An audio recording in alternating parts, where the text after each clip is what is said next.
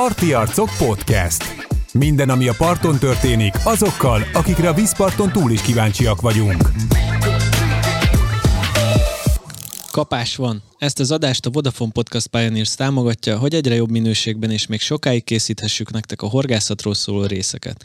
Emellett szükségünk van a ti visszajelzéseitekre is, ezért értékeljétek a podcastot azon a platformon, ahol éppen hallgatjátok, és ne felejtsetek el feliratkozni, hogy minél előbb értesüljetek az új részekről.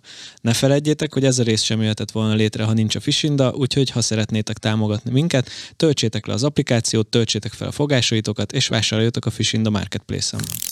Sziasztok! Ez a Parti Arcok Horgász Podcast 63. adása. Én Pásztor Viktor vagyok, és itt van velünk Zomborát Iván. A mai sztár vendégünk pedig dr. Weipert András.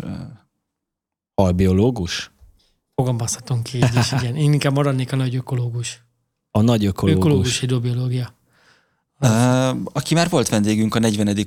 45. adásban, és mai adásunk éppen ezért a Tudós Visszatér munkacímet kapta, és az egésznek az az apropója, hogy a közelmúltban megjelent egy interjú Dérer Istvánnal, a Móhosznak az elnök helyettesével, aki elég meredek állításokat tett a halászati lapnak adott beszélgetésben.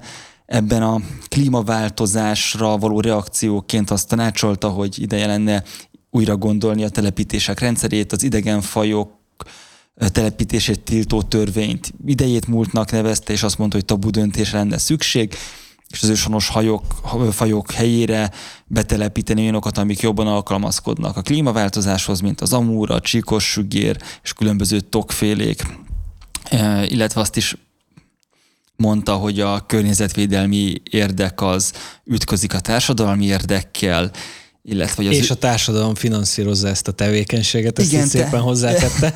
igen, úgyhogy aki a pénzt adja, annak van igaza. Illetve, hogy az ősi bioszféra megőrzése az egy felesleges korlát abban, hogy itt jó telepítés menjen, de azért felajánlotta, hogy különböző eldugott vizeken azért megőrizhetjük a, az ősonos fajokat, azokat nyilván el kell kerítik úgy, hogy onnan seki se be ne menjen, aminek nem kéne, tehát oda menjenek be idegenhonos fajok, és az őshonosok meg ott szépen el tudnak lenni, mint egy ilyen kis rezervátumban. És erre nagyjából mindenki felhördült, aki, aki foglalkozott már élővilággal, illetve ennek az egésznek a rendszerével. Hogy elsősorban erről fogunk beszélgetni most Andrással. Kezdjük akkor az állításokon, menjünk végig. Végig mehetünk. Én annyit tennék gyorsan itt ehhez az egészhez. Nagyon köszönöm egyébként ezt a tömör összefoglalót, amit összeraktál, és azt hozzá kell tenni egyébként, hogy nem csak a Parti Arca Podcast Facebook oldalán, hanem nagyon-nagyon sok horgász Facebook csoport oldalán ez bombaként robbant, Aha. és nem várt negatív hullámokat vetett a mohoszra ami nem jó. Tegyük hozzá, tehát Magyarország legnagyobb civil közösségét összefogó állami szervezet, mert ez egy állami szervezet, nek a vezetője egy ilyet, egy ilyet riportot úgymond kiad a kezéből, az vállalnia kell azt, hogy ez olyan hullámokat fog vetni, ami nem várt. Hát így van erre. És ezt hozzá kell hogy ez tök jó visszaigazolás, ez a hullámverés, hogy nem hiába melózunk évtizedek óta. Igen. Mert ami nagyon-nagyon fontos, hogy amiket most itt felvetettél, inváziós fajoknak, vagy idegehonos fajoknak a tesztelése, behozni, nem behozni, őshonos fajokat zárjuk be kis rezervátumokba. Ezeknek a tényállásoknak, amikor megvan a fogalmazza a riportban, azt kell mondani, hogy teljes halas szakma, ökológus természetesen szakma, azt kell látni, hogy évtizedek óta konszenzus van, hogy ezek nem megvalósíthatóak. Tehát nem hiába hivatkozik itt a, a 96-os természetesen törvénynek a jogszabályra és rendeleteire, valami nem hiába hivatkozik a 2013-as halászati törvényben is, annak megvalósítását előíró FM rendelet, vagy VM rendeletekre, amik szépen sorban lehozzák azt, hogy amiket ebben az interjúban állít egy vezető, az nem megvalósítható a jelen formájában, semmilyen szinten. Ami nagyon-nagyon fontos, hogy ha bármilyen célzattal is ment az interjú, mondjuk egy puhatolózással, uh-huh. hogy mi, a, mi lesz a fogadtatás, mert jöttek olyan pozitív, hogy végre az amúrt korlátlanul lehet telepíteni majd a hazai vizekbe. Gyorsan hozzá kell tennem, hogyha végigbogarásszuk a jelenlegi 2013-as 102-es törvényt, a, halász, a hal és hallászat, halvédelemre és a halászati törvény, kapcsolatos jogszabályoknak a rendeleteit, akkor ott jön ki, hogy az amúr jelenleg az idegenhonos fajok között van. Na most itt van egy könyv, ami 2013-ban jelent, 2022. decemberében jelent meg, tehát a legfrissebb ropogós, az a cím, hogy özenállatfajok Magyarországon. A VM rendeletben inváziós fajként összesen 7 darab halfajt Aha. sorolnak föl, inváziós fajként. Abban benne vannak a busák, tehát együtt kezeli a petyes, a fehér meg a, a hibrid busafajokat, viszont ebben a könyvben a kollégákkal együtt már 23 potenciális inváziós fajt raktunk össze, tehát 13-tól 23-ig, 10 év alatt, annyit nőtt a tudásunk, hogy kibővült ez a lista, tehát nyugodtan az VM rendeletet up és hozzá kell tennem az Amur top pozícióban van az inváziós fajoknak a, a kategória rendszerében. Ez pontosan miért van, vagy mit jelent? Ö, az, hogy annyi plusz információ gyűlt össze az elmúlt évtized, elmúlt egy ja, évtized bocs, nem alatt. erre gondolok, hanem hogy miért az Amur a top? az az ökológiai hatás, amit ki Aha. tud váltani. Tehát a zamúr maga az, hogy ben van egy víztestben, az beszélgetünk itt majd későbbiekben olyan fajcsoportokra, amihez az amúr tartozik, úgy hívják, hogy ökoszisztéma mérnök faj. Tehát Aha. amúrt egyet vagy kettőt betelepítesz egy zárt tórendszerbe vagy egy folyóba, az olyan folyamatokat indít el, hogy egy csomó faj el fog tűnni Aha. az amúrnak az ott létével. Ezt azért, mert kizabálja a növényeket? Ö, pontosan. Tehát az amúrnak kettős feladata van, ugye emiatt hordozták szét a világban, Igen. hogy a vízi makrovegetációt eltüntesse a vizekből, és lehessen nyugodtan hajókázni, lehessen úgy öntöző vízzel ellátni az a mezőgazdasági területeket, hogy ne tömíts el már háromszor egy nap a növényi törmelék, vagy a békkalencse a vizet, a szivattyú rendszereket. Ez tökéletesen jól működik, elméletben uh-huh. és zárt kis terekben. De amikor egy élővízű rendszerbe ez bele, belekerül, és mondom, egy öntöző rendszert is a kiskonságba is ide tartozik, ha az amúr betelepíted, az elkezd zabálni. Teljesen jól tesz a dolgát de a táplálkozás a biológia ennek a fajnak, hogy az egyik legrosszabbul használja fel azt a növényi tápelem mennyiséget, ami bekerül az emésztőtartusába, uh-huh. és konkrétan a bekerülő növényi anyagnak a 70%-át konkrétan visszaüríti a vízbe. Ezzel mit okoz? Egy olyan algabumot, uh-huh. hogy elképesztő vízminőség romlás lesz a végeredmény. Uh-huh. Tehát konkrétan megtrágyázza a vizet, és egy olyan nem várt hatás lesz, amit már nagyon sokszor látunk halastóknál, vagy horgásztóknál, ahol megállás nélkül telepítik az amúrt, beleteszik, jó, hínár vegetáció eltűnik, majd egyszer csak azt teszik észre, hogy a korábban egy másfél méter tetszőségű vízből lesz egy ilyen kávéban az mötyi, és a végén ott lesz, hogy augusztus végén a 40 fokban a kék alga plakok ott vannak a víztetején. Totál vízvirágzás, ennek mi lesz az eredménye? éjszaka nappal elindul egy ilyen elképesztő, hogy oldott oxigén koncentrációgrás, és tömeges halpusztulás a végeredmény. Tehát konkrétan amire berakták a, az ammót, hogy horgászati célból jó, mert járnak majd oda a horgászok, uh-huh. az képes konkrétan teljes horgászati iparágat az adott tavon lemérgezni. Hmm. Szó szerint. Egyébként az amúr tud szaporodni ilyen halastavakban? Mert ugye elvileg nem, ha minden igaz, akkor nem. De... Az amúrral ugyanaz a helyzet, mint a busával. Ez egy reofia faj, áramlás kedvelő Aha. faj. Ennek tógazdasági környezetben jól alkalmazkodik, de togazdasági körülmények között, tehát halastavi rendszerekben, vagy ilyen-olyan állóvízi rendszerekben nem tud uh-huh. szaporodni. Ennek a fajnak a szaporodásához kell egy vándorlási periódus, uh-huh. ami indukálja azt, hogy az ivas, ivas sejteknek a kialakulása megindul, és áramló nyart turbulensű víztestekben hívik eredményesen. Azt kell látni, hogy a busáról már nem kérdés, az mind a Dunában, mind a Tisza hazai vízrendszerében tökéletesen jól szaporodik. Az Amurról van már adatunk, hogy a Tisza vízrendszerében is szaporodik Aha. természetesen, tehát ivadékot is fogtak vissza kicsiket is. Mi nekünk 2018-ban sikerült pici, tehát ilyen körömméretű amúrokat fognunk az ipoly torkolatban, és erre mindig azt szokták mondani, hogy valószínűleg valamelyik halastóból megszökött megkérdeztük ott a környezetben nem volt sem a szlovák, sem a magyar mm. oldalon olyan halastórendszer, ahol amúrnak a zárt keltetőházi rendszerét ráengedték volna bármilyen átfolyó ütemre, és ennek megfen kiszökhetett volna, tehát azt kell feltételeznünk, és már jönnek a visszafogások ilyen tenyérnyitől egy másik kilós amúrokig a Dunán, Mi is fogtunk már a gyerkőcökkel két éve egy másik kilóst a Budapest fővárosi szakaszán, hogy ezek az amúrok, ezek már azt kell mondani, hogy 99 ezek, hogy így születtek. Aha. Tehát ez a faj, ez nyugodtan, ahogy mondom, VM rendeletben bement az inváziós fajok közé. Hm. És akkor, hogy még ott tart a közbeszéd, hogy bizonyos különböző talán Csongrád megyei egyesületek azt mondják, hogy akkor bevezetnek a busára és az ezüstkárászra is napi limitet. Tehát, hogyha itt tart a, alapvetően az egyesületeknek a beszédet, te meg azt mondod, hogy akkor vegyünk föl még a meglévő hét mellé további tizen, nem tudom, hat fajt, az hogy fog átmenni? Ö, nagyon egyszerűen azt látni kell, ö, az egyik kolléganőm Hegedűs Hannának csinált egy ilyen Citizen Science jellegű felmérést, a magyarországi horgász szervezetekre küldött egy kérdőívet, azt kell látni, és ez nem a hogy mondjam, a képzettségemből fakadó nagy képűség, de azok a horgász szervezetek, ahol a iskolai végzettség az alacsony, ott általában sorozatos rossz döntések születnek a vízkezeléseket tekintve is.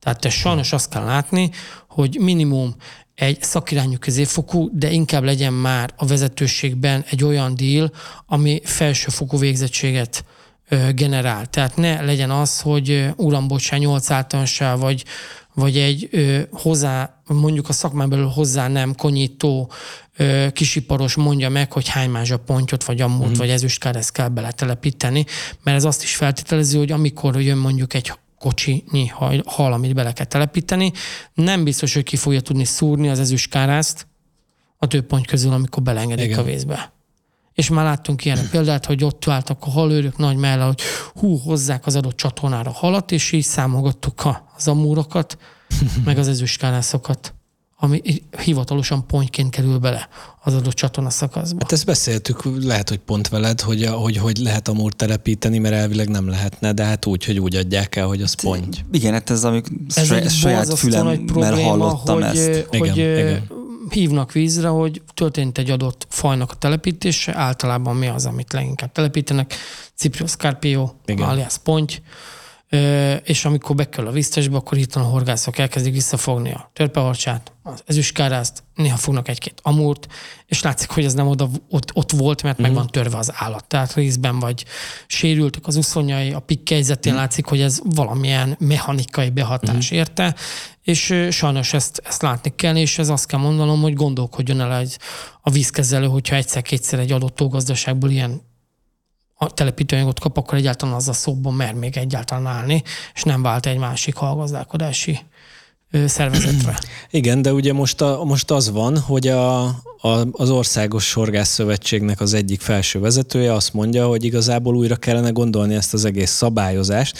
Ugye azt mondod, hogy hogy te tovább bővítenéd azoknak a fajoknak a listáját, amit abszolút no-go, tehát hogy nem, nem telepítünk, sőt, a, ahogy lehet gyérítsük. Tehát, hogy nem szabad visszaengedni Így sem. Van. Bocsánat, erre azt tudom mondani, hogy én rendszeresen megkapom, és mind a mai napig beszoktam írni, hogy amikor látok egy Dunai horgáscsoportban, hogy fognak egy 10 pluszos amúrt, uh-huh.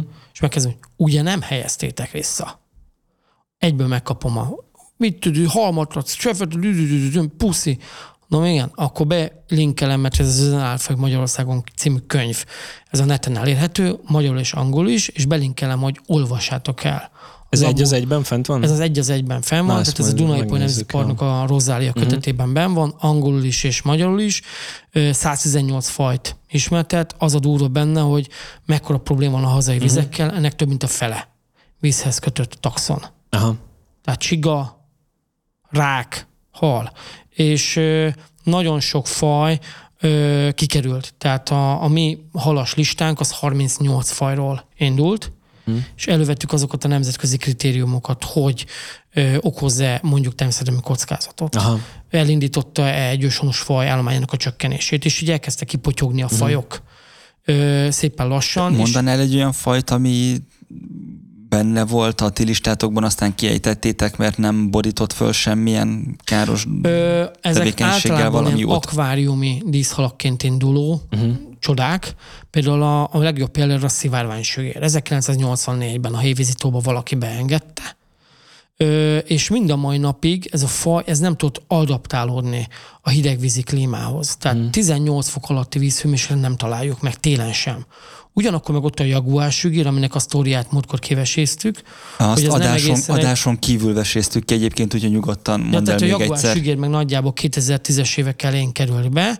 Nagyon egyszerűen abból a célból, hogy egy akvarisztikai kereskedő úgy gondolta, hogy ő betelepít oda néhány anyaegyedet, és az ivadékot majd visszafogja. Ja, hogy ott szaporítja, ott szaporítja kvázi. Szaporítja kvázi, ez mind a mai napig elképesztő probléma, nem csak nálunk, hanem világszinten, hogy az akvarista úgy gondolja, hogy ez jó inkubátor lesz az Gyönyörű. ő kis kedvencének. Ezzel egy olyan ökológiai atombombát dobott Aha. le, ami azt eredményezi, hogy ez a faj már együtt fordul elő a lápipóccal, Aha. meg a széles kárásszal a kis Balaton vízvédelmi rendszerén belül és vissza tudjuk fogni 7-8 fokos vízben, amikor a szakirodalom azt írja le, hogy ez a jaguár sügér, ami Nicaragua, Honduras, melegvízű tavaiban, folyóiban, mocsaraiban él, optimális hőmérséklet számára 30-35 fok, évente négyszer évig és 3000 ivadékot hoz létre, és védi a fészket, ameddig csak uh-huh. bírja, tehát egy borzasztó szapora állat, és azt veszük észre, hogy azokon a részeken az az állat már domináns a parti zónába,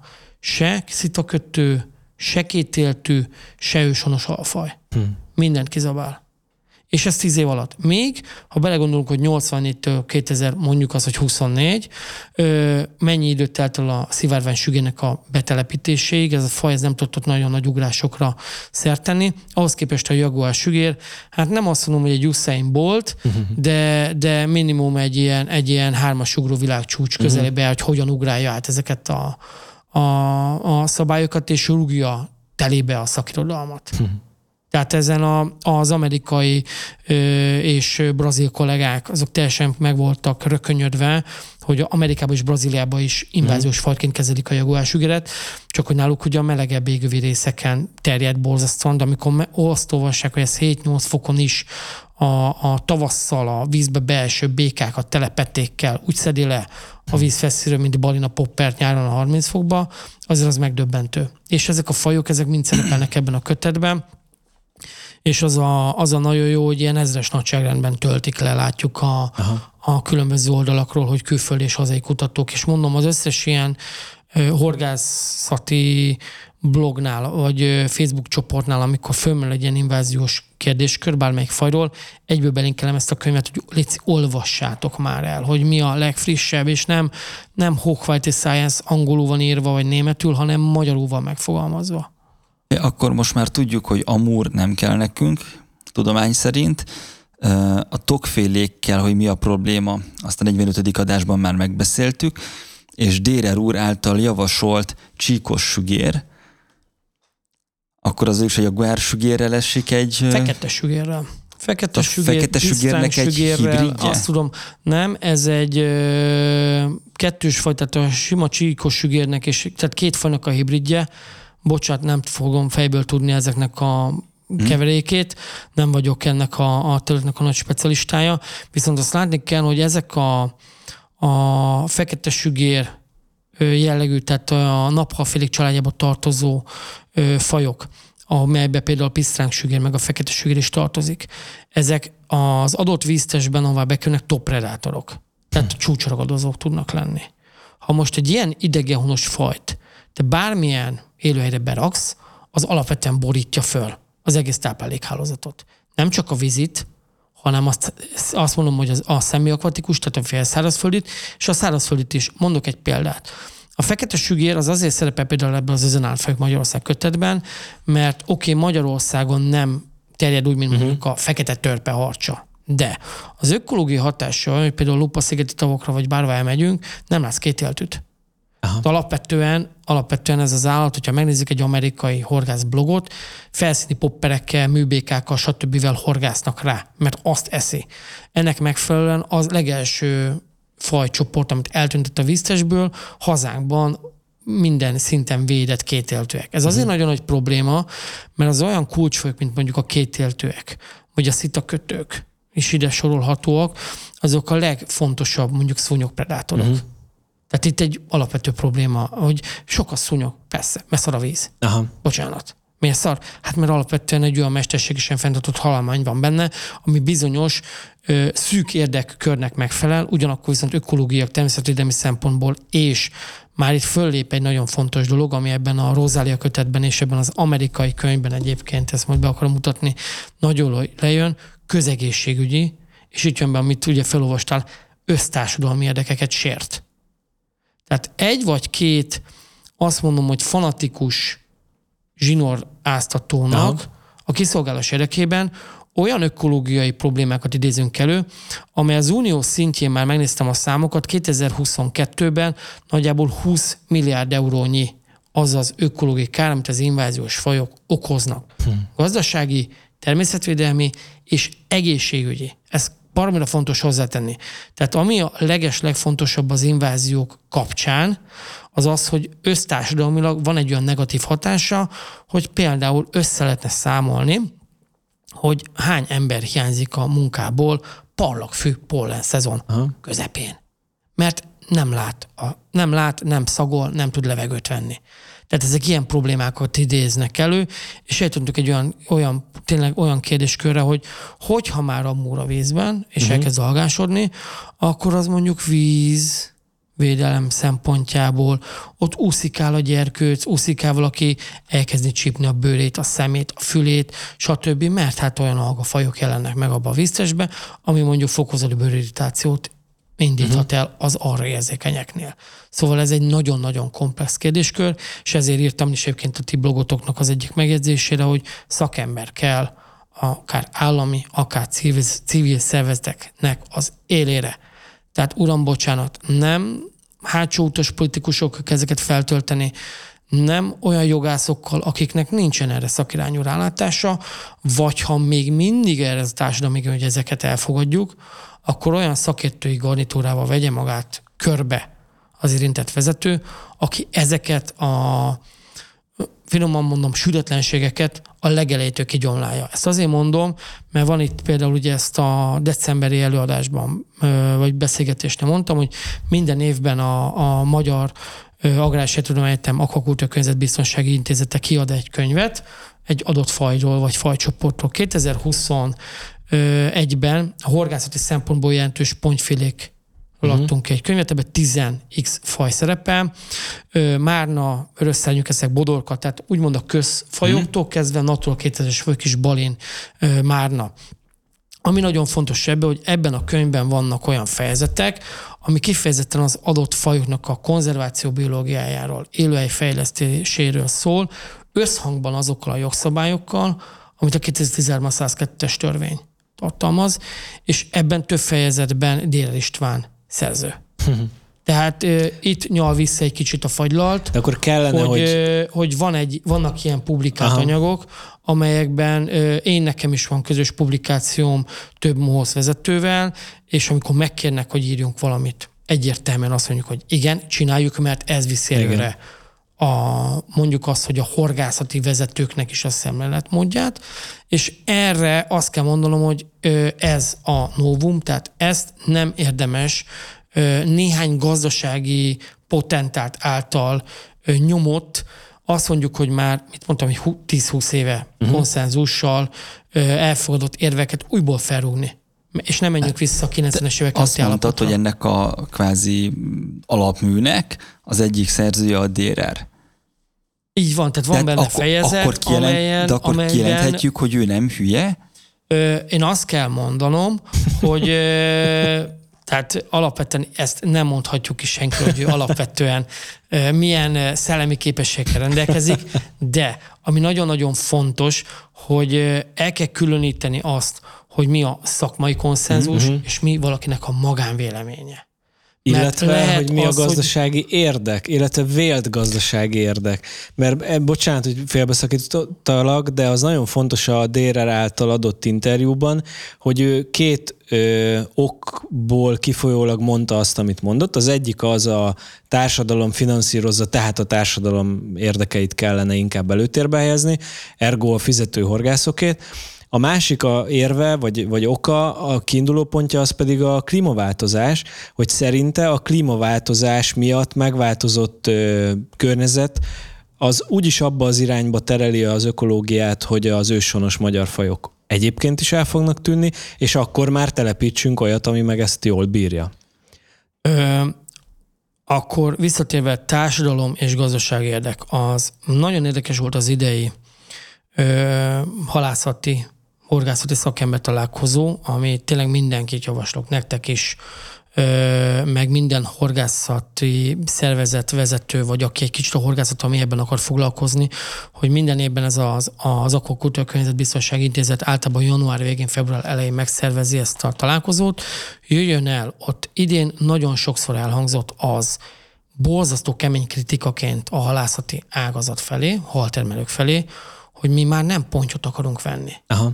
Miért nincsenek keszekfélék? Miért nincsen sügér? miért nincsen süllő megfelelő csuka. Elhangzott ugye a délre interjúban, hogy a csuka az, az, az, az nagyjából kampó Igen. vége.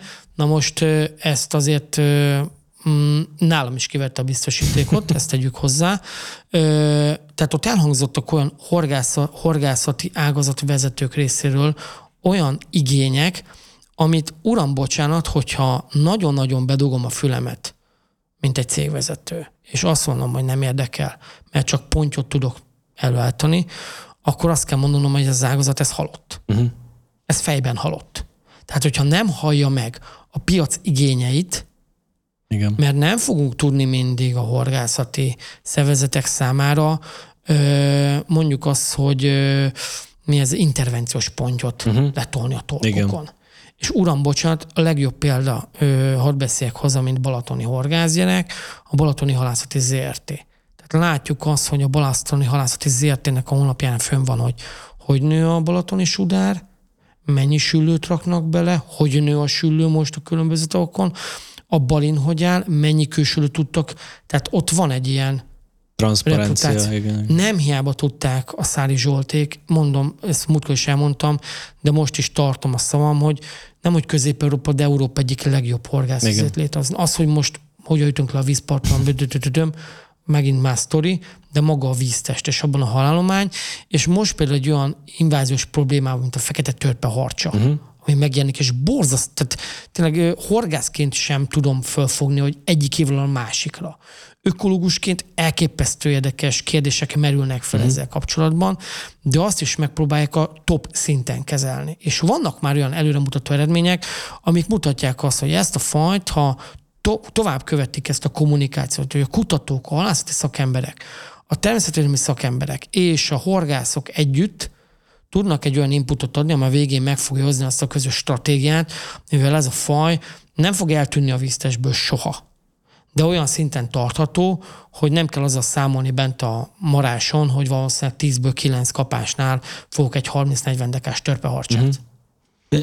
De hát ugye a Balatonnál talán az egy könnyebbséget jelent, hogy ott van a limnológiai intézet, Tihanyban a parton.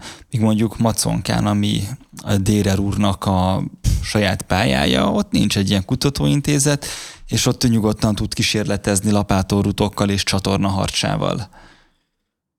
Ez a lapátorutok csatornaharcsa különböző tokféléknek a felszállítása matonkára, ez egy borzasztó nagy biznisz.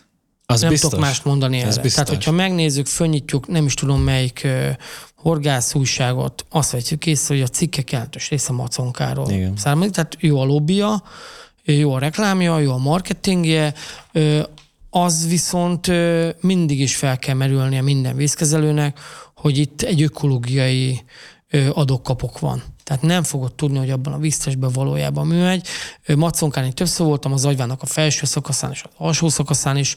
Maconka elfolyó vize, az azt mondom, hogy egy ilyen brutálisan algás. Uh-huh. Nem mondom meg, milyen vízminőség kategóriába tartozó víz. Nagyjából kell a folyónak egy olyan 10-20 folyam kilométer, hogy le tudjon rendbe tisztulni, jön. hogy rendbe jöjjön. Utána kezdesz el benne olyan fajokat fogni, ami a, mondjuk az agyvának a jellegzetessége. Fölötte a kiszökő inváziós fajoknak az ivadékait meg tudod fogni, és teljesen más faunával találkozol. A kettő között ott van egy maconka víztározó rendszer, több tóval, Igen ami nemzetközi szinten jegyezve van már, de ennek az a problémája, hogy olyan mennyiségű horgász van, olyan mennyiségű horgászati nyomás, és itt jön előtérbe az, hogy vannak ilyen tavak, rendben, üzemelje.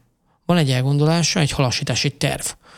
Azt nyugodtan megvizsgáltathatja, vagy megkérhet egy halászati szakértőt, akár az egyetemünktől, vagy más intézettől, mert Magyarországon több ilyen cég van, Magyarországon több agrártudományi egyetem van, ahol halászati hallgazdálkodási szakemberek dolgoznak, hogy szerintetek ez így jó-e, hogy ezt így csináljuk. Uh-huh. Ö, tőlünk, bocsánat, így mondom, lajtán túl ezt a rendszert, ami, ami ö, maconkámos fönnáll, ezt nagyon, nagyon sokáig valaki nem tudja fenntartani. Uh-huh.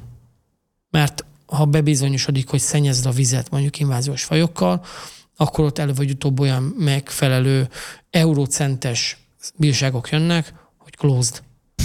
Tehát itt ez a, ez a, ez a, ez a nagy ö, érdekesség, hogy mi nyugodtat tartunk, meg keletre is, meg össze-vissza. Én azt hiszem, inkább helybe toporgunk, és már kelet is minket lehagy. Csak erre mondom azt, hogy például Romániában ezek nagyon keményen meg vannak szabályozva. Már, tehát a román ö, halvédelem, halgazdálkodás olyan szintre jutott el, amitől szerintem Magyarországon a legtöbb ilyen természetes vízkezelő hanyathomlok menekülne. Ott van egy olyan tilalmi időszak, hogy hegyvidékeknél szeptembertől számítva fél év pihi, a víznek, nem fogsz nekem ott pisztengre horgászni, amikor az szépen a 4-5 fokos vízben építi a fészkét, őrzezi vele, de amikor márciusban lementek az első hullámok, akkor kimehetsz. Síkvidéken viszont ott is egy fél év szünet van, Uh-huh. Tehát ott nincsen truvá januártól nekem, ott május végén fog felszabadulni az, hogy te lemetsz először mondjuk túlcsába pergetni a csukára. És kezdenek főni a vizeik, bocsánat. Tehát Aha. azt kell mondanom, hogy kezdenek úgy főni a vizeik, hogy sok tekintetben le fognak minket hagyni, mert egyébként hozzá kell tennem, hogy a román horgás csoportoknál is már az a, az a szellemiség, ami nyugodtról átszivárog, az már érezhető.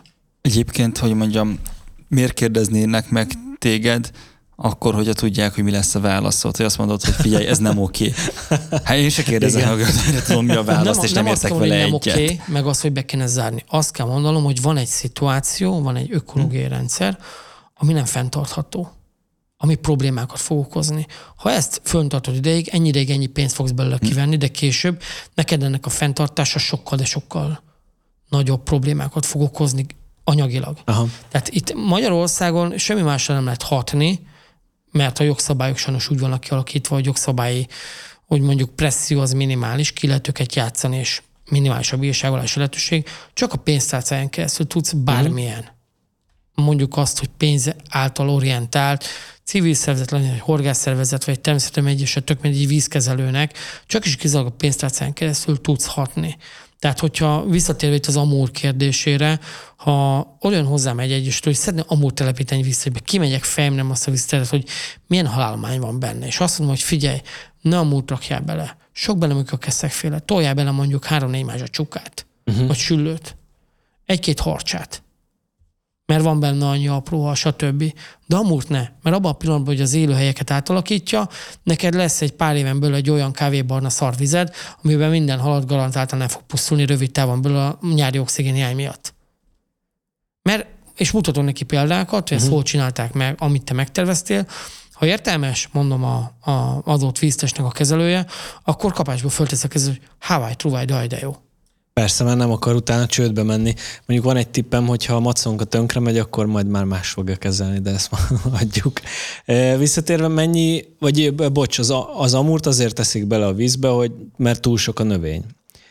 De nem, a... mert a horgászok baromra szeretik, hogy nagyot küzd és rohadt Az persze, okay. az, egy, az egy másodlagos, az a horgászat. Az oké, okay, de hogy az amúr, az miért oldja meg, ha csukát tesz bele mondjuk, hogy attól nem lesz kevesebb a, a növény. Ö, alapvetően a hazai vízgazdálkodásnak a problémaköre az bőven túlnő halakon.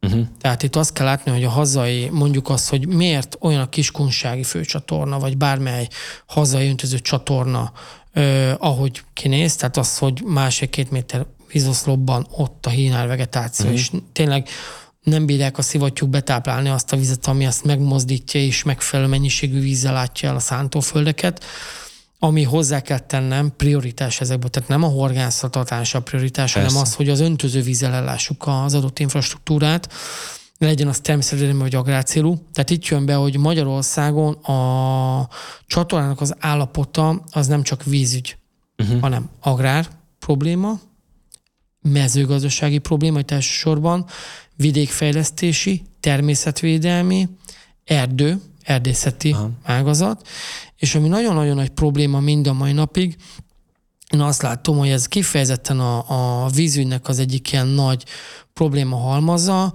hogy valójában a csatorna rendszereknek nincsen gazdája. Aha. Mert a vízügy azt, hogy szolgáltat. Fölteszi a kezét, ha azt kérik, hogy legyen tiszta, akkor kitakarítja, ha azt kérik, hogy legyen fás, próbál fástani. Tehát nincsen exakt gazdája ezeknek a víztereknek. Ö, halasítás az, hogy horgászatás szempontjából ki ott a vízkezelő, uh-huh. az megint egy más tészta. De itt azt kell látni, hogy ezek a nagy probléma halmazok együtt befolyásolják azt, hogy a csatornák úgy néznek ki, hogy kinéznek, mert őszintén megmondom, és ez például a vízügy a legmesszebbig szokott ettől óckodni, ha azt mondom, hogy tartsátok be a jogszabályban, hogy meder középtől számít a kisvíz folyásnál, mondjuk 15-15 méterig nem mehet a mélyszántás. Aha. akkor kapásba azt mondják, hogy de hát akkor nekem az állami támogatásomból ennyi meg ennyi fog elesni, és hiába a százúzó ott, ott fordul meg a csatorna mellett, vagy a trágyaszorú traktor konkrétan a, amikor megfordul egy kicsit meghinti a vizet, Aha. kicsit félrehúnyunk felette. Ha azt mondanám, hogy mondjuk a meder középtől számítva a parti zónát beleértve egy olyan 10 méter fásítás, leárnyékolom a víztestet, plusz a fásításokkal, vagy természetes vegetáció, tehát ilyen bokorfizesek, Aha. vagy bármit, odaraksz, nagyon nagy mértékben le tud csökkenteni a bemosodó plusz tápanyagterhelést, uh-huh. műtrágya, csorgalékvizek, stb. Ez azt hozna magával, hogy alapvetően már a vízben lévő makrovegetáció nem tud olyan ütemben felnőni. Aha. Tehát ki tudod lőni az amúr kérdéskört egyetlen egy metodikával. A nagyon nagy probléma, ami Magyarországon az, hogy öt vagy hat szakágazatnak kéne a kommunikációhez, ami jelen pillanatban azt mondom, hogy elképzelhetetlen. Tehát ezek az ágazatok minimális szinten kommunikálnak egymással, legfőképpen akkor, amikor uniós pályázatoknál valamit lehet bartelezni, hogy most egy kicsit kotrunk, most egy kicsit betonozzunk, utána a fásítunk, stb. A fenntartása már az már más kérdés, uh-huh.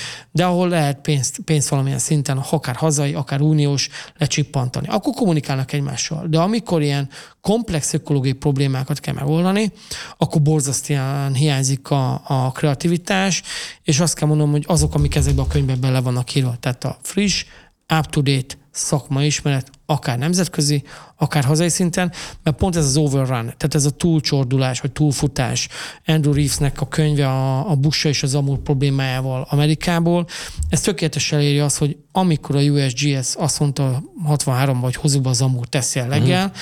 egy olyan problémával szembesültek később az amerikai hadsereg. Próbálj megoldani ezt a problémát.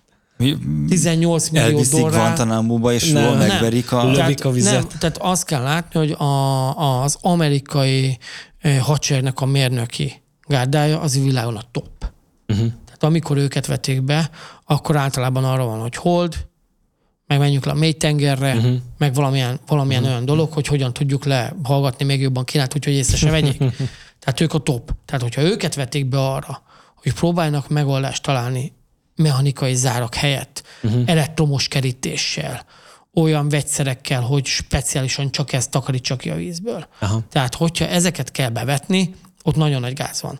Nálunk azt kell mondanom, hogy kíváncsi lennék arra, hogy melyik az a mérnöki cég, vagy melyik az az ökológus csapat, aki mondjuk záros határidőn belül mondjuk a magyarországi busa problémára megoldást tud találni, mert én most azt látom, és itt visszajuthatunk arra, amire e, ugye feltűnt, e, és ugyancsak egy elég kemény e, adókapokot indított el a horgász közösségben, hogy korlátozni Igen. a busafogást, vagy az ezüstkeresztfogást. Hát na ettől állt fel a hátamon a szőr, hogy végre vannak emberek, akik mondjuk amikor a busa uh, true elkezdődött, ez ugye a 90-es évek, 2000-es évek, akkor mindenki utálta, borzasztó rossz volt a marketingje. Most nagy nehezen fölépítettek egy olyat, hogy a busa tényleg ehető. Igen. Én nem eszek halat, de a családom szereti. Mert nagyon jó receptek vannak, uh-huh. és amikor egy-két sztársi fodvál, és nem lazacca, meg ilyen harcsa, meg olyan izé tőke, meg egyebek, hanem elővesz egy körösből származó busafélét, és úgy elkészít, hogy azt mondom, hogy ez jól is néz ki. Megkívántam. Még nincs az a hal szaga, ami alapvetően a busát, hogyha valaki fogott, már tudja, hogy annak milyen szaga van. Ö, jól elkészítve tálalható, és elindult rá egy hullám, ami hozzáteszem, barom nagy gazdasági érdek, mert nincs olyan magyarországi csaligyártó cég, szerintem, Így aki van. nem állt elő busás etetőanyaggal. És vannak horgász boltokat üzemeltető barátaim, és megdöbbentek rajta, hogy például még a Velencei tó környékén, vagy Fehérvárnál uh-huh. a legnagyobb mennyiségben eladott etetőanyagok ma Magyarországon, ebben a régióban is a busás csalik. Hm. Busásan jövedelmező üzletág. A busásan jövedelmező, busázó csalik. Igen. És, és fogják, viszik, és tényleg lemegyek mondjuk a háros be kajakba pecázni, és nem talán meg a külsülőket télen, mert látom, hogy kopog, kopog, kopog, és amikor hallom, hogy az RSD-n ö, probléma az, hogy a pergetők éves szinten hány mázsát kénytenek vissza, visszaengedni, mert szabálytalanul akasztották azt a szerencsétlen Igen. busát, amit 26-szor fog ki valaki, mert vagy a hátába akar bele, mert olyan, hogyha akárhogy próbálom tőle 10 méterre elhúzni a poppert, akkor is beleakad. 40-50 kilós dögökről beszélünk, Igen. tehát nem 20 centis kisküszökről, és, és már a hal szenved akkor, amikor kiveszik, és vissza kell engednie külső akadással vissza kell engedni, és ezt próbáljuk még úgy szabályozni, hogy látok, hogy hölgyek, urak, gyerekek ott vannak, hármas körös, Békeszentandrás, Duna bármely szakasza, Tisza bármely szakasza, fogják, viszik, én azt mondom, hogy hordják el. Minél Igen. nagyobb mennyiségben, mert ahány busát takarítanak el ma a horgászok a magyar vizekből, annál nagyobb természetesen kezelést semmilyen halászati szervezet irányítottan nem tud véghez vinni. Hm. Hát ez, ez, ez, ezt korlátozni, vagy szankcionálni az, hogy mondjuk nem 10 darabot viszel, hanem mondjuk 12-t, azt kell mondanom, hogy az interjúban említett másik neves politikusoknál, hogy az engem sokkal jobban ki tud akasztani. Nem vadászok, rendkívül sok vadász ismerősöm van, akik már nem is vadásznak a mai hazai vadászati morál miatt, amikor ott egy ilyen nagy teríték. Uh-huh és látod, hogy orbaszájba sebezték a valat. Tehát ott ment a hajtás, mindenre is lőttek, ami mozgott, eltalálta, eltalálta, nem, nem, és ezt így lefutózzák, vagy na Isten az említett személynek mondjuk egy helikopterezhetett állatról is lehet beszélgetni. Ezeket így párhuzamba hozni, és akkor na, ott egy teríték, amikor ott van mondjuk 10-20 darab busa uh-huh. egy matracon, folyóparton szépen lefényképezve, Ö, nem tudom, hogy melyik a, a, azt mondom, hogy az etikailag megkérdőjelezhetőbb. Ezt mindenki döntse maga. Hát nálam, nálam megvan, hogy melyik, melyik ö, persely, vagy melyik serpenyő az, amelyik hamarabb kiveri úgymond a, uh-huh. a biztosítékot. Uh, és akkor közben ugye most erről van szó, hogy korlátozni akarják, aminek valószínűleg megint csak gazdasági okai vannak, mert ugye amit mondtál, hogy most már mindenki busás etetőanyagot gyárt, mert a horgászok rájöttek, hogy milyen rohadt jó sporthal a busa, megy, mint az állat rohadt nagy, és, és valószínűleg ilyen megfontolásból mondják azt, hogy á, maradjon ebben nagy busa, hát nehogy elhordják mindet, mert akkor már nem jönnek ide horgászni. Um, Vagy nem értem, hogy mi lehet az másokkal, csak ezt az egy dolgot tudom elképzelni. Na itt, itt, itt kérdezném meg a szakmai indokokat. Uh-huh. Mi a mögötte lévő cashflow-nak, tehát két uh-huh. Win-win, vagy nem win-win? Az tény, hogy azt hozzá kell tenni, hogyha a busa eltűnik, vagy valamilyen szinten mm, lecsökken az állomány és kezelhetővé uh-huh. válik, uh-huh. akkor más halfajtnak az állománya, mondok például palin, jász, palúc, szilva, domi, amik egy élőhelyen vannak ezzel a fajjal, és az ivadékai is ugyanazokon a területeken mozognak. És ami a legfontosabb, hogy a busa, az ugye mivel planktonikus szervezeteket fogyaszt, fitoplankton, zooplankton, az az összes hazai őshonos horgászati szempontból is fontos halunk ivadéka elől eszi el Igen. a táplálékot. A legesleg fontosabb fázisban, abban a nyolc hónapban konkrétan éhen hal Aha. a halivadék. Mondom, jász, balin, süllő, harcsa, csukka, sorolhatnám. Ugyanazt a pult használja, Aha. Táplálék, tehát a vízi táplálékháznak a legalját, és hogyha erre rátelepül egy ilyen top fogyasztó, ami konkrétan a 4-5 szintű Elton piramis, vagy a táplálék piramis mindenki látott, elsőleges fogyasztó, másodlagos, stb. Így feláll, hogyha ezt lezárjuk két szintre, plankton és busa, akkor minden, ami a, a különböző szinteken van, az vége. Ez hm. truválja, összeesik. Igen. Amerikában ugyanez van. Tehát például Amerikában a lapátorú tokállomány az azért romlott össze vizekben, mert ugye egy táplálékpult használ, táplálékbázist, Aha. a planktont használja, ugyanúgy a busa és a lapátorutok, és ahol a busa megjelent, a lapátorutok hát állományok összeestek. Aha. Pillanatok alatt eltűntek. Mellette érdekes módon olyan fajok is eltűntek, mint a kajmáncsuka, már említett fekete sügérfajok. Uh-huh. Tehát ezek így, így tokkal vonóval egy-két szezon alatt, mert hogy olyan mennyiségben jelenik meg, előzően a visszalet, kimeríti azt a pult, és idővel összeomlik, de addigra már a őshonos fajoknak a populáció is olyan szinten szenved, hogy nincs az a mennyiségű telepítőanyag, amivel azt pótolni tudod. Hát igen, meg ugye, amit említettél, a csuka, meg a sügér ragadozó fajok, ha nincsen ivadék, mert elhalálozik, akkor nem lesz utána táplálékhala ezeknek a ragadozóknak. Ez így van, ez így van, tehát ez, mondom, ez egy nagyon-nagyon érdekes ökológiai játszma, ami zajlik a vizekben. A klímaváltozás még erre rátesz egy lapáttal, mert az, az még nagyon a, oda tud tenni. Még a busához van egy ne, kérdés. Ne busázzunk tovább, kérdeznek, egy, de lépjünk egy gyors. tovább. A Tiszai hallépcsőnél voltak képek, videók a, a Facebookon arról, hogy micsoda busa állomány terelődött ott össze. Azt miért nem halásszák le?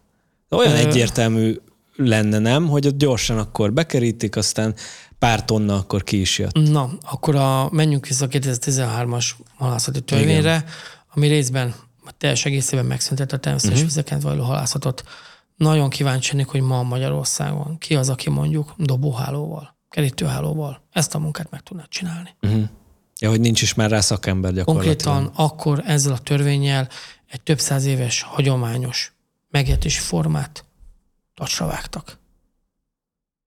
És nagyon-nagyon, bocsánat a kifejezésért, megmosolyogtató az, amikor néhányan ilyen 5 méter hosszú kerítőhálva próbálnak uh-huh. meg valamit csinálni. Holivadik mentés szempontjából el lehet adni jó marketinken, de amikor mondjuk egy, lát, én még láttam a 90-es évek végén, 2000-es években, hogy Vácnál hogyan indultak meg egészen Dunakeszig egy olyan hajóval, három hajóval, középen egy hálóval, amivel elől egy háló, egy rossz minőségvel letakarították a vizet, minden akadályt, uh-huh. ágat, bogat, autógumét, hullát leszettek, majd jött a nagy háló, és utána kimentél a halpiacra, és ott volt minden. Aha.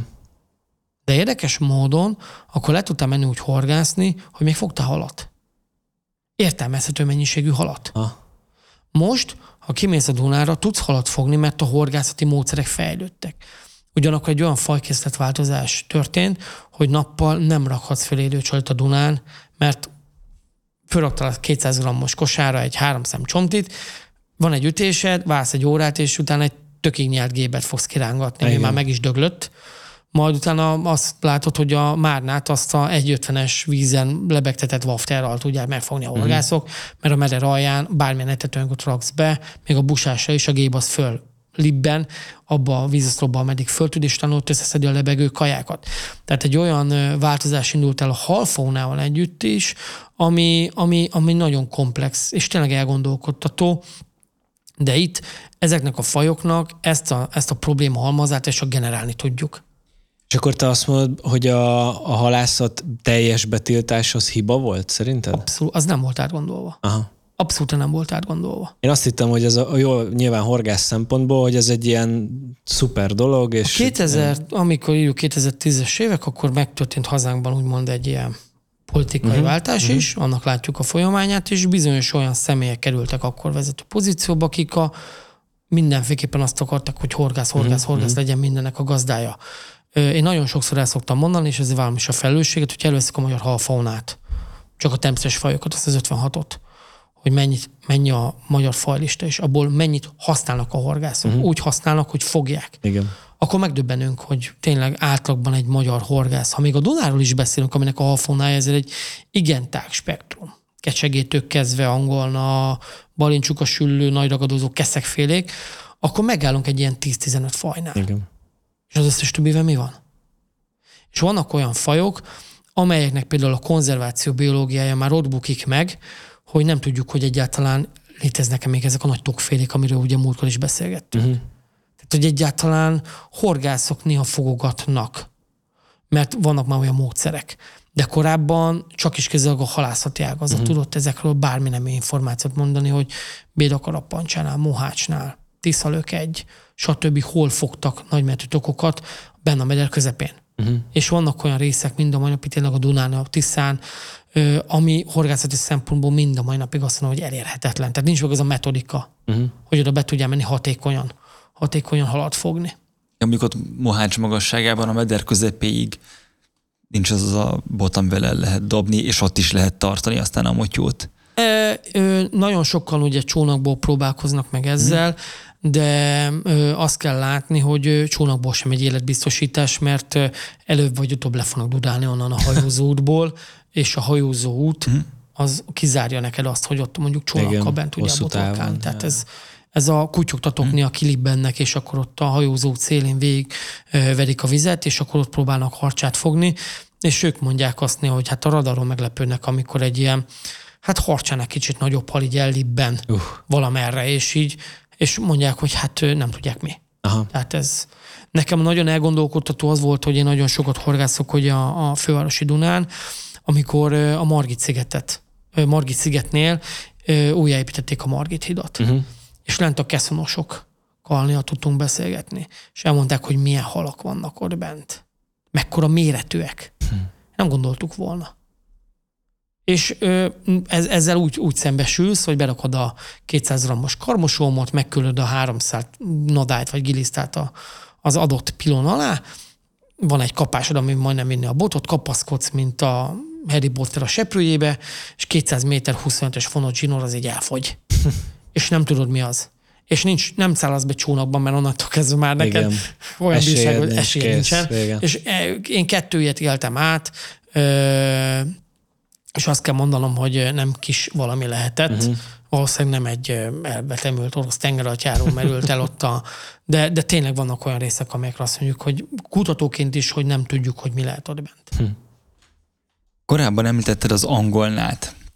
Most Magyarországon mi az angolna helyzet? Ugye arról azt mondják, hogy az a szargasszó tengerben tud szaporodni, ami igazából az Atlanti óceánnak egy áramlatokkal körbezárt része, míg itthon igazából elvileg 90 óta nem telepítenek angolnát, aztán mégis lehet fogni, és ezek nem vagyok benne biztos, hogy 50 éves az összes. Nagyon érdekes a felvetés. Az angolnával kapcsolatban én is kaptam mindig mindenfélét, és én mind a mai napig tartom magam, hogy én az angolnát a hazai fauna ősnos elemének tekintem. Hála az ének a halászati törvény is így Őshonos. Igen, mert hogy például Mátyás királynak a receptes könyvjeiben szerepel ha. az angolna és úgy, hogy egyébként Dunai halászok fogták, és Aha. ugye Mátyás király udvartartásában rengetegen jöttek Olaszországból, és az olasz konyhai vitézek ott ö, gyorsan ezt elkészítették, füstölve és pácolva, vagy ahogy tudták. Uh-huh. Tehát vannak erre vonatkozó receptek, hogy Dunai halászok már fogták. Az tény és való, hogy az angolna ma már az IUCN vörös lista, ugye ez a nemzetközi vörös könyv, olyan kategóri rendszerben van, hogy a fokozottan védett, tehát a vulnerable kihalás szélén uh-huh. is táncolgat már. Ennek két oka van. Az egyik az, hogy elképesztő kevés angolna ivaréret angolna jut ki, úgy, hogy levándoroljon a szergasztatangebe, tudjon szaporodni, és a picike üvegangolna, angolna lárv és az uh-huh. üvegangolna vissza tudjon jutni. Olyan mennyiségben lecsökkent a visszajutó angolnának a mennyisége, hogy például Hollandiába, Németországban és Franciaországban, amikor angolna visszavándorlási időszak van, a vízerőműveket leállítják. Hmm. Tehát olyan szinten védik az állományt, sőt, most már azt is megfigyelték, most már ilyen monitoring rendszerrel, hogy mikor kezd az adult angolna vándorolni, akkor is látják a rendszert. Tehát folyjon le. Ez, ez, ez egy budgetben kieső pénz. Nem termel az erőmű áramot. Uh-huh. De az állam úgymond, mint felelős társadalom azt mondja, hogy egy faj megőrzése érdekében, ami korábban brutális nagy gazdasági ö, fenntartással bírt, mert mindenki angolnázott. Uh-huh. Ö, ennek a megőrzése érdekében ezt elengedjük, és ez nagyon-nagyon érdekes, hogy Magyarországon egyébként érdekes módon én is a Balatonba négy-öt éve fogtam utána angolnát, és most például a, a különböző balatoni Facebook csoportokon rendkívül sok angolna fogás jött, és ezek a régi telepítésekből maradtak meg. Tehát ezek a, ez Igen, az angolna, ez még az. ezek 40-50 évig el vannak. Tehát rendkívül wow. hosszú életű halak, nagyon jól meg tudnak bújni, úgyhogy nem veszed észre, mm. és nagyon-nagyon, én azt kell mondanom, hogy óvni és védeni kell őket. Tehát ezek a, ezek a matuzsálemi egyedek, ha le tudnak majd jutni a sion keresztül, uh-huh. akkor, akkor legyen lehetőség arra, hogy valamilyen szinten a vándorlásukat le tudják úgy, ahogy le tudják. Tehát azt kell mondanom, hogy az angolna, az, ha Dunán fogunk például ilyen uh-huh. kisebb méretűeket, évente egy-kettő becsúszik, akkor nálunk a tanszéken pesgőt bontanak a kollégák, hogy végre vigyük teljes, ikrás, milyen állapotban van. Müller Tamás kollégám volt ez, aki az akadémiai nagy doktori címének részben az angolna term- mestersége szaporításának a megoldását uh-huh. írta. Elképesztő, tehát a, a, ahhoz, hogy meg tudják ezt, ennek a fajnak a megőrzését meg tudják csinálni, és tudják mesterségesen szaporítani, meg nem mondom nektek hány intézet, hány száz kutató kooperációkat világszinten. Hm. És ezt egy magyar kollega tudta megoldani, dr. Müller Tamás, nagyon sok jó tanulmányt írt ezre vonatkozóan, hibrid angolna így, hibrid angolna úgy, már ott tartottak, hogy Japán, Ausztrál angolna, stb. mindenhol mm. próbáltak összefogni, mert nem csak az európai angolna van értezősen nagy problémában, hanem az összes többi angolna faj, tehát a japán és az ausztrál angolna is küzd ezzel, hogy globális klímaváltozás, tengerek Aha. melegedése, vízerőművek bedarálása, folyamszabályozás, túlhasználat, stb. Tehát ez, ez nem egy, nem kifejezetten az európai angolnára fókuszál probléma, csak ez mondom így, amikor azt mondjuk, hogy társadalmilag mi egy kicsit kiadja a pénzt és stb., akkor el lehet gondolkodni azon, hogy végül is egy fajmegőrzése szempontjából néha egy erőm is le tudja kapcsolni generátort. Máshol, igen. A, a hibrid szó elhagyta a szádat, és ez szintén egy korábbi adásunkban volt köztünk téma, és akkor megígértük, hogy megkérdezünk róla téged. Ugye a hazai hibridekkel, amiből egyre többről érkezik fog? Tehát én is fogtam nemrég jászbalint, vagy balin uh-huh. azt már nem tudom, hogy a kettő közül melyik, melyik a helyes. az anya, az a lényeg. Tehát Igen, az, azt, az... Azt, így, azt nem mondta meg. Ezt meg lehet valahogy állapítani amúgy? A morfológiai bélyegek alapján igen, Aha. nagyjából melyik volt a, melyik volt az ikrás, melyik Bocs. volt a teljes. Bölcsész vagyok nekem. Nem volt ott a partolás sem, sőt én akkor helyszínen jásznak is néztem Aha. egyébként. Csak utólag a futón legyen hogy ez a száj, az hogy benyelte azt a wobblert, és Igen. akkor nézegettem, és akkor akkor állt össze, hogy bassza meg, ez, ez hibrid volt. De van pontykárász ilyenek. Az minek számít? A hibridek esetén ez nagyon érdekes, mert például a, a legesleg nagyobb vitát emlékszem, egy előadásom után a, a minisztériumnak az egyik képviselőtől kaptam, amikor azt vizsgáltuk Ócsajöjek túrján, élőhely rehabilitáció, fokozottan védett lábrendszer, Dunatisza közén, hogy a, a rehabilitációba bevont területen belül megjelent az, az, az, a széles, az ezüstkárász. Ugyanakkor az Ócsajek túrján területe mind a mai az egyik legbiztosabb pontja a széles kárásznak. Aha. És amikor így felvetettük a kérdéskört, hogy akkor most ennyi hibrid, annyi széles kárász, tiszta, morfológiailag, tehát testalak szempontjából, ennyi tiszta ezüstkárász, és akkor a hibridek így, hibridek úgy, és akkor föltette a kezet az adott ö, ö, minisztériumi kollega, és azt mondta, hogy ne hibridezzünk.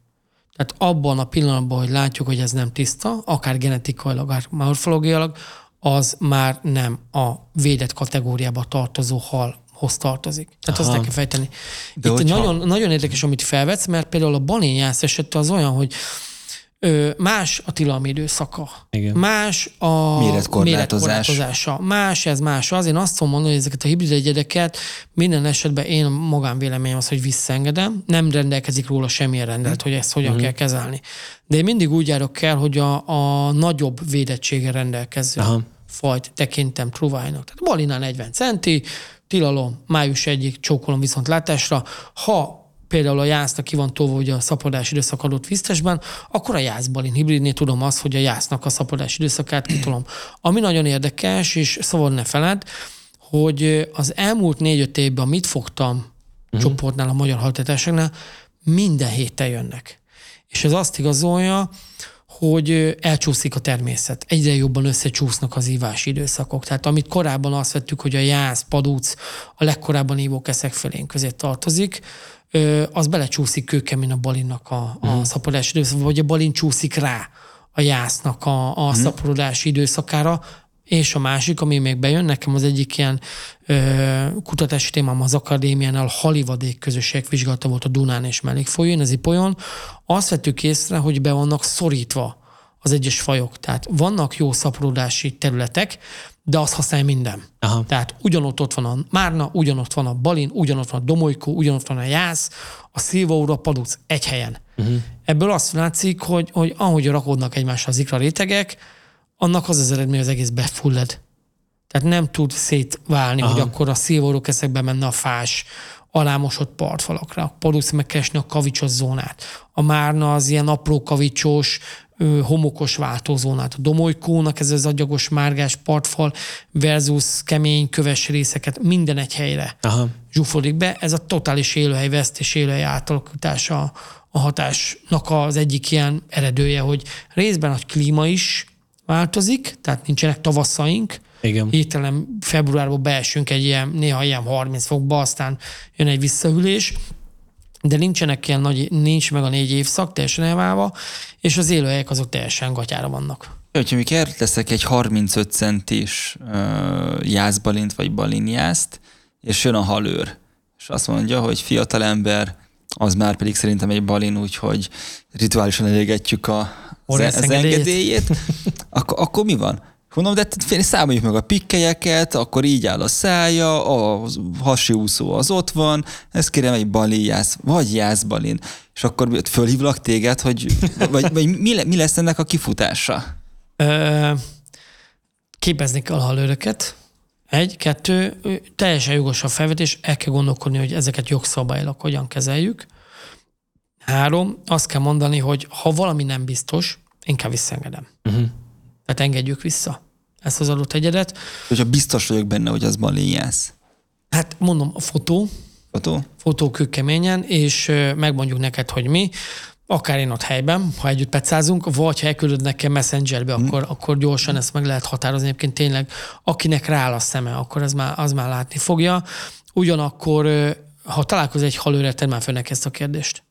Kíváncsi lennék, hogy mit válaszol, Aha. mert, mert ö, Buram, bocsát, halőr és halőr is között is Persze. De igen, elég nagy a szórás. egyébként nagyon sok halőr kollégával beszélgetek erről, és ők is ne vakarják a főket, hogy ők is olyan dolgokat találkoznak, hogy, hogy nem gondoltak bele, mert látják például a balatoni halőröknél, hogy hogy ők is mondják, hogy a, a horgászok által fogott keszélyek jelentős része, amikor kiveszi a szákot, hogy leelőzze, mondja, hogy látja, hogy ez nem teljesen tiszta karika meg bodorka, uh-huh. hanem nagyon-nagyon sok a karika bodorka hibrid már a Balatonba, és ők is látják azt, hogy hát igen, itt, itt oké, 10 kilós limit megvan, Uh-huh. ennyi a korlát, de amikor majd, majd előjön át, hogy akkor tényleg pontykárász, Na igen, De erről is beszéltünk. Fogtam olyan pontykárázt, amin, amin nagyon rezgett a léc, hogy az, az micsoda, mert volt bajsza is, de rohadtul nem ponty volt. És ugye általában a pontyot a bajusz igazolja, Hát az az mint egyszerű, a, igen. az az egyszerű, mint igen, a tehát hogy mondjam, a, mint a parlamentben a házelnököt is az alapján azonosítjuk be. És ott is az, hogy mondjuk egy ezüstkárász ponty hibrid, hát az egyiket méretkorlátozás és tilalmi idő vonatkozik, a másik meg egy inváziós faj. De te mondtad, hogy akkor elveszti a kárász gén miatt a ponty jellegét, De az ezüst kárás, kárász is elveszti az, az inváziós Igen, jellegét? de ilyenkor azt szoktuk mondani, és ugye akkor bejön már a modern gondolkodás, hogy a genetikai szennyezés Uh-huh. megszüntetés érdekében ezt az egyedet el kell távolítani a igen, és, hogyha, ez- és ott is aha. megint az, hogy Ez akkor bocs, perbe. bocs, azt mondom, hogy nektek még keményebb kérdés. Lénai tok, kecsege hibrid. Ah, Hát ugye a lénai tok az ugye egy idegenhonos halfaj. A kecsege az ö, fogható, de nem elvihető uh-huh. halfaj közé tartozó kategória, tehát meg tudod fogni, és rengeteget fognak bele a horgászok, hála jó Istennek, ugyanakkor tényleg nem lehet elvinni. igen. De amikor látsz egy ilyen egyedet, hogy látod, hogy a vércsora az, az, az totál deficit, látod a szájállását, a Aha. bajuszát, hogy itt valami, valami probléma van, akkor nagyon-nagyon el kell gondolkodni, és hóziher, hogy felhívnám a kollégámat, hogy fiú, ezzel most mi legyen? Aha. Mert én azt tudom mondani, hogy egy dolgot tudok tenni, mivel megrögzít kutató vagyok, nekem a horgász mellényemben is van egy sebészóló, meg egy alkoholokkal feltöltött Eppendorf csövekköből nagyjából tíz darab. És hogyha olyan fajt fogok, ami tudom azt, hogy kuriózum vagy kollégának kell ilyen olyan kutatáshoz, akkor lecsippentek a farokúszonyából egy szövetet, és akkor genetikai vizsgálata meg ki lehet deríteni, hogy ez micsoda. Uh-huh. Mert te vannak a jó minőségű fotók, akkor azt fogjuk mondani, hogy itt vannak a morfológiai bélek, egy testalak, itt van hozzá a genetika, na lássuk mi. Uh-huh. Mert ö, szlovák horgász kollégákat kérdeztem, meg halászati kollégákat, hogy ők ezt hogy kezelik. És ők azt mondták, hogy ezeket, náluk van ugye ez a probléma, hogy hibrid, hogy lénajtok kecsege, mm. totál, megsemmisít. Aha. Tehát a gent, tiszta, gent, tiszta állom, genetikai állományú kecsege populáció megőrzése érdekében ezeket azonnali hatállyal el kell távolítani. Uh-huh. Tehát nem lehet. A lénai tokot is. Tehát, hogyha fogsz egy lénai tokot a Dunában, azt nem engedheted vissza. Uh-huh. A meglévő őshonos tokfélék genetikai megőrzés érdekében, uh-huh. ezt azonnali hatályra el kell távolítani. Tehát ö, itt nagyon sokszor belefutottunk, ebből lett egy elég ö, érdekes vita köztünk, hogy a Rácki és Dunába fogtak tokokat. Egyes szakértők azt mondják, hogy vágótok, tiszta, mi belementünk ebbe egy szakmai csatába. Én azt tudom mondani, hogy ha valaki például tényleg tokot fog, tokot fog Magyarországon, és nem kecsege, tehát hogy nagyon jól elválik az már kicsi korban is, Igen. hogy mi a kecsege és mi nem kecsege, fotózza le, határozás céljába küldje el, és mondom, a halőröknek is Eppendorf, ott van, alkohol, lecsippent, elküldi, itt a fotó, mondjátok meg mert a mi vízünkben van egy ilyen. Uh-huh a, tudunk segíteni, mert ez egy nagyon-nagyon fontos kérdés, és pont ugye itt a felvetett ugye MOHOSZ vezetőnek, hogy a tokok helyzetbe Most a tok az egy olyan faj, ami pont ellentétes azzal, amiket korábban állt. Tehát a klímaváltozás a leges leginkább az őshonos tokféléinket uh-huh. érinti. Tehát a kecsegének meg a úgymond, ha még van, ö, szabadon élő vágótok állománya a hazai közép-Duna szakaszon, amiben Magyarország is betartozik, annak telibevág a klímaváltozás. Uh-huh. Tehát ez a kiszámíthatatlan rapszodikus vízjárás, a táplálék fajoknak a beszűkülése és az élőhelyek teljes átalakulása, ez, ez telibevágja nekik a, a fennmaradásukat. Tehát ha még a csukát és a mennyhalat felsoroljuk, én azt tudom mondani, hogy a, a tokfélénknek a, a 21. órájában vagyunk, hm. hogy meg tudjuk őrizni. És erre én például nagyon ültem, amikor moratórium lett arra, hogy kecsegét nem lehet haza. Igen, igen. Tehát ez, ez egy tök jó szabályozás volt. Én ma azt kell látnom, most lát, hogy nagyon sok horgásznál, főleg a Lota Fan Klubos Facebook csoportnál kinyílik a bicska, elő vagy utóbb szerintem a mennyhal is elő a kategóriára fog kerülni, hogy nem, hogy három kiló, meg nem, hogy három darabot nem lehet belőle elvinni, fog meg, de utána engedd el. Aha.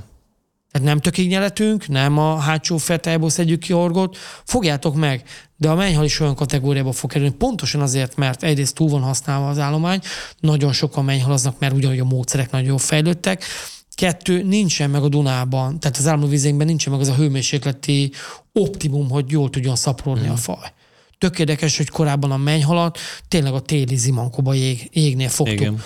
Most már látjuk azt, hogy októbertől kezdve aktív egészen márciusig a Dunába, de fogunk még márciusban is telívar termékekkel lévő mm. egyedeket, tehát nem tud leszaporodni. Tehát ö, lassan ö, el lehet gondolkodni azon, hogy nem lazítunk a szabályokon, meg nem új fajokon kezdjük el gondolkodni, hanem követjük azokat a trendeket, meg azokat a szakértők által megjósolt vagy javasolt intézkedéseket, hogy még szigorítunk egy kicsit, és ahogy egyébként látom a, a horgász csoportoknak a reakcióit, elfogadják ezeket. Igen, a abszolút. mellette van a tényszerű, Igen. szakmailag megalapozott indoklás. Ha valaki jön egy vezető, és így hasonlóra csap és mond valamit, az általában mindenkibe joggal hozzá kell tennem bármilyen szintű szervezet legyen, legyen kerékpáros, motoros, úgyhogy ha majd motorokról beszélgettünk, vagy autós, például láncid lezár, nem uh-huh, lezár, stb. Uh-huh. ellenállást vár ki. De hogy van mellette egy szakmai indoklás, legyen az egy ilyen könyv, legyen az egy szakértőanyag, ami elérhető a neten, szabadon, akkor azt el tudják fogadni. És nem az lesz, hogy hú, megint a MOSZ, megint le akar minket húzni, stb., és akkor korlátozni, stb. Ha azt mondjuk, hogy ha holnap, meg holnap után is akartok ebből a fajból még fogni, akkor azt kell mondani, hogy igen. Tehát ez, ez én nem, nem óckodok el attól, hogy szerintem pár éven belül például ez a három adott, hal, a három adott nemes halfajból elvihető kategória, ez meg fog dőlni. Tehát ez, ez le fog menni arra, ami most mondjuk az ifiknél, hogy egy plusz egy. Aha. Ilyenekre, hogy kősülő is, hozzá kell tennem. A csukáról beszélgettünk itt, vagy fölmerült, ugye, a sügé sokkal szarabb helyzetben van. Csapósügér, ugye? A csapósügér, a sima csapósügér, perka fluiatilis. Velem mi a probléma? Ö, egyre inkább kicsúszunk, a, a, a, a mi klímánk nem optimális ő számára. Tehát ez, neki hidegebb víz kell. Neki hidegebb víz kell. Tehát uh-huh. ha fölmész a lengyelekhez, skandinávokhoz, ott is már probléma az, hogy kezd a növekedésbe visszamaradni, uh-huh. mert melegednek a vizeik. Tehát amikor nálunk egy csapós sügér 4 éves korára eléreztem 20 centit, 4 éves korára Svédországban már ez a kiló környékét veri. És eszik minden. És ott, de kell neki ez a álljon be a jég a víz tetejére. Uh-huh. És legyen hideg télen. Tehát a sügér az, az lehet így írogatni a hazai alfauna, hogy mi az, ami ki fog tűnni, vagy el fog csúszni, de például erre egy nagyon jó reakciója van a, a külsülőnek, hogy egy ilyen pontokaszpi invázió, korai inváziónak az eredményeként van itt nálunk, és az osztrák Duna szakaszon terjed, mert hogy melegszik a Dunának a vize. Innentől kezdve ott, ott vakarják a fejüket, mert nem tudják, hogy ez egy invázió, de abból a szempontból érdekes módon nem invázió, hanem egy idegenhonosnak tekintik, mert hogy nem alakítja át a környezetét. Aha. Nem fal ki semmit, hanem hogy szépen azt teszik észre, hogy a pontokaszpikus gépfajok, a bentikus gépek ott elterjednek, szépen lassan a külsülő is, ahol tud, hogy megy föl. Tehát a külsülő az akkor eszi a gébet szépen, minden ragadozó halunk. Tehát ezek Igen. a pontokaszpikus gépfélék, ha beteszik az összonyukat, az az egyik alapvető táplálékforrása lesz a ragadozó halaknak. Igen, ez lepett meg engem is, amikor fogtam egy balint a Dunán, és a merítőt azt teleokátta gépbel. Hm. Ö, el kell felejteni látom, pergetek én is, el kell felejteni ezeket a sztereotípiákat, hogy felszíni wobbler egyebek. Mm. Pontosan néhány ilyen horgá, pergető horgászokra ráállt horgászboltba bejárogattam még évekkel korábban ilyen interjúkat készítgetni, és minden mondják azt, hogy bejött az, hogy eltűntek a felszíni wobblerek, felszíni csalik, és bejöttek ugye a dzsigelés Aha. versus nagyon sok ilyen gép mintájú vagy formájú gumihal, meg láttam ilyen hardbait is, tehát gép formájú wobbler jött be, hmm. és ezeket viszik. Tehát azt látni kell, hogy nem csak a, a gébeket, de például ahol a cifrarák nagy mennyiségben van mondjuk a tiszamenti vizekben. Én megdöbbentem, hogy csukát láttam úgy fogni, hogy cifrarákot raktak föl a horogra. Hmm békésben. Élő, és rendes. élő aha, cifrarákot aha. raktak fel a horogra, és én azt hittem, hogy harcsázik a, uh-huh. a, a uraság, és, és nem. És mondta, hogy ő ezzel végig tapogatja ott egy úszóval a hínál csücsköket, és csuka. Csuka. És tényleg végeztünk táplálékvizsgálatokat, megdöbbenő, hogy vannak olyan, például a mennyhal ilyen, a mennyhal a, a Dunában a mennyhal, a süllő és a külső, aminek nagyjából már 90% fölött van az idegenhonos fajokból össze a táplálékkészletet. Tehát elsősorban gépfélék és inváziós rákfajok, amiket fogyasztanak, de egyébként hozzá kell tenni, hogy például harcsát, nem csak az eresdén, de a Dunán is kagylóbéllel tehát az a nagy mennyiségű amúri kagyló, ami be van a Duna mederben, az olyan táplálékforrás, hogy nem látsz a felszínen harcsát rabolni küszívás kivétel. Tehát küszívás időszakában aha, van, onnantól ez a harcs az eltűnt. Az mély víz. Még hmm. mondjuk előveszed Solmos Ede régi könyveit, hogy akkor szigonyos halász, így, úgy felszínen hogyan szedték össze a két méter körül harcsákat, ez megszűnt. A harcs az adaptáltott ahhoz, hogy egy olyan táplálék halmazár rendelkezésre a mederben, hogy neki csak a száját ki kell nyújtani, és, és jön. És egy olyan fehérje mennyiség, ami, ami számára teljesen optimális. Magyarul akkor a ragadozó telepítés az egy baromi jó dolog az invazív fajok ellen. Legalábbis a gép ellen mindenképp. Hát, meg, a, meg a rákok Meg az amurikajló. Ezt, ezt a legutóbbi előadásban is mondtam, hm. hogy nálam ö, ö, nagyobb úgymond ilyen ö, vizet öntünk a folyóba effekt, hogy akkor sülőt telepítsünk a Dunába. Igen. Meg kősülőt jó fajvédelemmel. Tízszer, húszszor annyit tudsz elérni. Uh-huh. Kicsit kitolod a tilalmi időszakot, följebb tudod a méretkorlátozást. Lecsökkented az elvihető darabszámot. Uh-huh. Már, már sokkal hatékonyabban tudsz fellépni, mint az, hogy most látszattelepítésképp egy túlgazdaságból valamilyen szinten oda hordott halad, beleengedsz a Dunába, hát az úgy, így gyerekek, Aha, így, igen. így, így, így el. Tehát ez az, az nagyjából, mint nem akarom, hogy hol mit húzol le, de így az így eltűnt. A, említetted a rákot, és neked a, az egyik területed az a vörös, vagy a kutatási területed az a vörös mocsárrák. Eljutottunk a kommunizmusig, keményen, imperialista vörös de, mocsárrák. De, de pont, hogy ő, ő nem kommunista, hiszen Mexikóban, egy igazi világfi, hiszen Mexikóból... Kalifornia, Kalifornia, Florida a, és Mexikó. Eljutott, Mexikó jöbből igen, eljutott a Városligetbe, a Városligetből pedig a Dunába. Igen, tehát ez most már nagyon sokan megmosolyogtak itt a, az elmúlt években, amikor így elővettük azt a sztorit, hogy... Neked a Facebook profilképed is az, hogy egyetlen egy ilyet tartasz a kezedben? Lehet, vagy másfajta rákot? Má, nem tudom, hogy a, nem a Facebook képem talán az, hogy busát tartok a kezembe. Vagy lehet, hogy lehet, hogy lecserélted, de hogy volt olyan, amikor Vannak egy ilyen képek, rákkal... amikor a, mert nagyon-nagyon sok ö, ö, kat foglalkozok, mert tényleg ö, azért mondtam bemutatkozásnál, hogy Én halakkal kezdtem el, Mhm. foglalkozni, de most már például kifejezetten tízláburákok azok a területem, úgy, hogy a tízláburákok hatása például Mert, mert a, a tízláburák, ugye a rák az klasszikusan van nyolc lába, meg két ollója. Hát igen. Csak amikor- az egybe vesszük, hogy a, az ollóként módosult Mhm. uh-huh. járólábakat, meg a valódi járólábakat, tehát így, így jön ki a, a Na, tehát, hogy akkor Tíz- mondjuk tíz. egy, mikor a tízláburágok, mondjuk a garnéla félék, vagy például itt ide tartoznak az akváriumba kapható pici garnélák, vagy például ide tartoznak mondjuk a tarisznyarák félék. Hmm. De azok a úgynevezett foly, folyamirák alkatúak is, amely például a három és a folyamirák, a kecskerák meg a kövirák. Tehát ez, ez egy hmm. ilyen nagyon-nagyon széles csoport.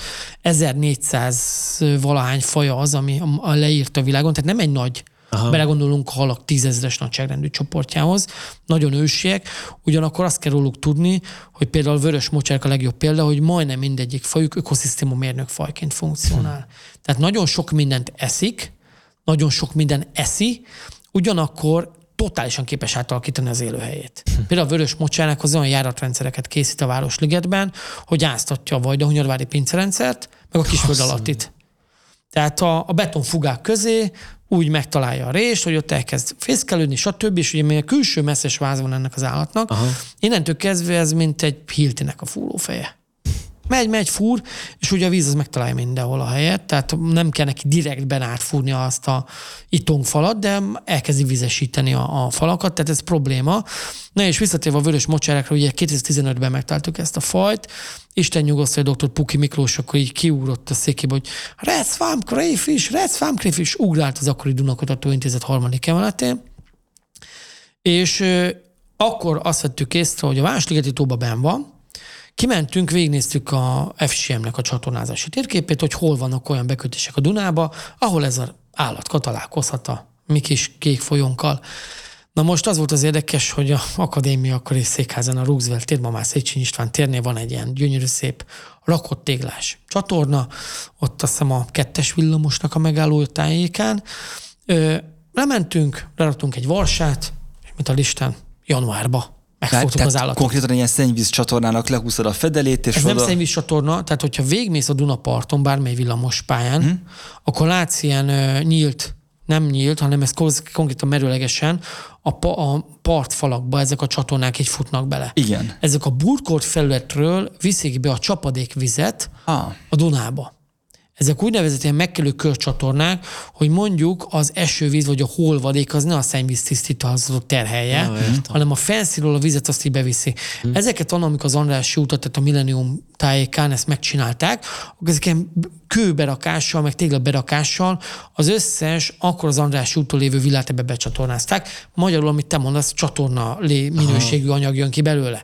De ami a lényeg, hogy a Városligeti tónak a vizét azt nem viszik be a központi csatornarendszerbe, mert az, a termálvizek azok olyan szintű ásványok tartalommal rendelkeznek, uh-huh. hogy a biológiai, lebom, biológiai szennyvíz tisztító mechanizmust az konkrétan tacsra teszik. Uh-huh. Tehát ezt a használt termálvizet, ami a Szecskából Városligetitól megy, az megy be a Dunába. Na most mi igazoltuk, hogy ott a Városligetitól van egy vörös mocsárák márványrák állomány, és akkor megtaláltuk ezeket a fajokat a Duna fővárosi rakpartja alatt. Az azért érdekes az a rész, ez a Roosevelt tér, mondom már horgász nem már, mert ugye függőleges partfal, Aha. kövezés, és ha bármi gebasz van, tényleg szó szerint mondjuk belecsúsztál, ha akkor előre-hátra egy-két folyam kilométert kell sétálnod ahhoz, hogy egy lépcsőt találjál egyáltalán mm. bárhogy. Na most arra kaptunk engedélyt, lementünk, amikor kicsi a víz, akkor még be is lehet menni. Nem javaslom senkinek, mert üvegszilánktól kezdve mm. használt, különböző fecskendők, stb. Tényleg minden jön ki a izéből. De az volt érdekes, hogy a, az állatok, amik a Városligetből előfordultak, azok így jöttek szépen bele a Dunába, és hülyének néztek minket annól, hogy ez lehetséges, hogy ilyen subsurface, tehát felszín alatti csatornázat, ezek a fajok terjednek, és genetikai vizsgattal igazoltuk, hogy az a populáció, mert Dunának azt a részét kolonizálta, az a városlegeti populáció alá közelebbi rokonságban, nem a, a fölötti és az alatti állománya, mert már több helyen a vörös mocsárák kolonizálta a rendszert, és utána nagyon nagy visszaigazolás volt érnél, amikor a érd belterületén belül jöttek a megjegyzések, hogy ugye tudják, hogy a sulák patakban vörös mocsárák van, de hogy a pataktól három 5 kilométerre megjelentek ezek az állatok az esővízzel vezető hálózaton keresztül, a saját kertjükben. És amikor fölül egy kertító tulajdonos, hogy neki volt egy 20 éve beállt gyönyörű szép kerti tava, eltűntek a limfeák, eltűnt a, az összes hínárfaj, megdöglöttek a pontjai, eltűntek a békák. Mi történt? Lemegyünk, belenézek, ott, ott, ott, ott három-négy rák volt egy 15 négyzetméter felületi kerti tóba.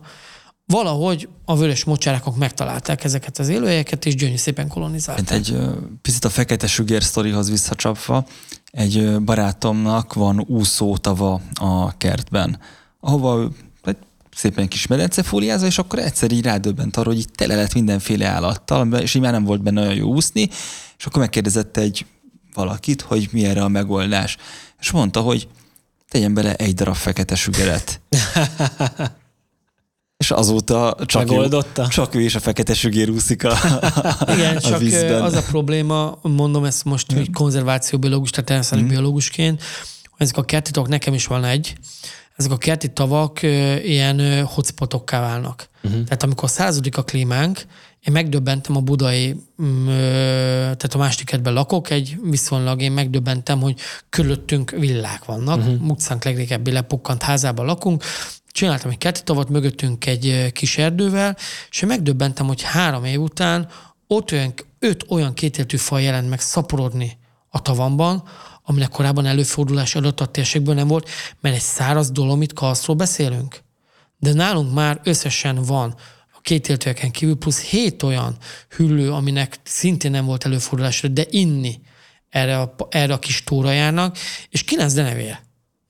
Tehát kilenc denevér gyűlt oda össze, de és erre mondom azt, hogy ha ebbe beletelepítek mondjuk egy ilyen fekát, hmm. már elnézést a kifejezését, egy fekete sügeret, ez az egészet tocsra vágja, és egy ilyen úgynevezett ökológiai csapdát hozunk létre. Oda mert csaljuk neki a Oda csaljuk az összes szerencsétlen állatot, ami ki van éhezve hogy szaporodóhely, ví, ivóvíz, táplálkozó hely legyen, erre oda csalunk mindent, és akkor a végén oda megetetjük egy, bocsánat, egy fekete sügérrel, ami most a kezemből eszi, majd a Hariboból a gumibékát, mert már nincsen béka a környéken megkérte, ezt nem tartom jó ötletnek. Tehát én például, ha kerti tavat ö, ö, terveztet velem valaki, megkezdő, hogy milyen célból csinálja. Halastava legyen, akkor legyen szíves egy kurva nagy kerítést társon oda, már elnézést a kifejezésért, hogy semmi, ami olyan, ne menjen bele.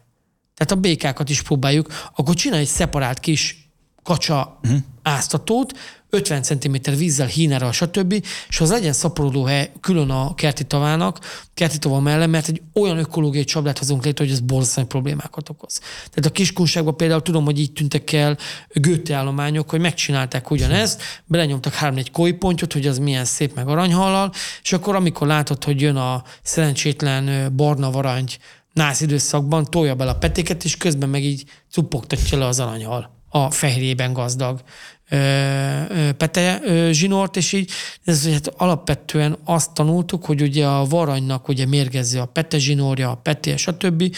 lárver, de hogyha a hal éhes, akkor megeszi. Uh-huh. Tehát az, hogy a hal felfordul-e tőle később, azt nem tudom, de nagyon sokszor azzal szembesül az ember, hogy ö, ha nem jól gondolkodik, akkor bármennyire természetszerető valaki, vagy bármennyire szeretne jót tenni a környezetének, nagyobb problémát tud okozni, mint ami, ami valójában A fekete sügeret, hogyha megfogjuk, akkor vigyük haza, ez a tanács? nagyon jó elkészítve. Tehát, mint a Jaguar sügér mondtam, fejt lecsapod, kifilézed, bőr, bőr le, kifiléz, jobb, mint a marhaszték. Kevesebb ideig kell csinálni, 5 perc alatt meg vagy vele, nem fél óráig kell ott bűzölni a konyhába, és nagyon-nagyon jó minőségű húsa van. Már túlszaladtunk az adás hosszán, de azért még rávernék pár bónusz kérdést. Húha! Emlősözzünk. Júj! Hód. Ó, Nutria, Vidra. A Nutria azt full idegenhonos, a hód az kihalt, de visszatelepítették, a Vidra meg mindig itt volt. így van. Mit gondoljunk róluk? Most elő fog bújni belőle úgymond egy kicsit a sötét zöld. A nutria, az azt kell mondanom, az út patkány, ugye egy észak-amerikai, Észak- észak-amerikai, igen, tehát a kontinens az hmm. messze van a nagy vízen túlról, nem is itt keletkezett. Ő a invázió, idegeonos, vagy inváziós idegeonos fajként tekintető, lőni kell. Tehát olyan problémákat tud okozni, hogy a vízi növényzetet ugyanúgy tudja rágni, ennek megfelelően viszont tényleg problémákat tud, tud okozni a víztestekben. Hód. Ketté kell választani.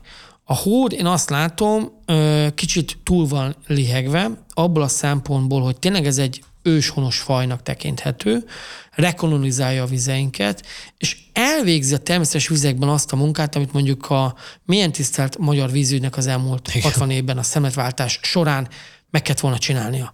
Gátat épít, tök jó vizes élőhelyeket hoz Igen. létre, az, hogy a horgásztakot egy kicsit messzebbre, vagy csökken a horgászati lehetőség, rendben, de a halálománynak, amit te, amire te horgászol, annak baromra jó tesz.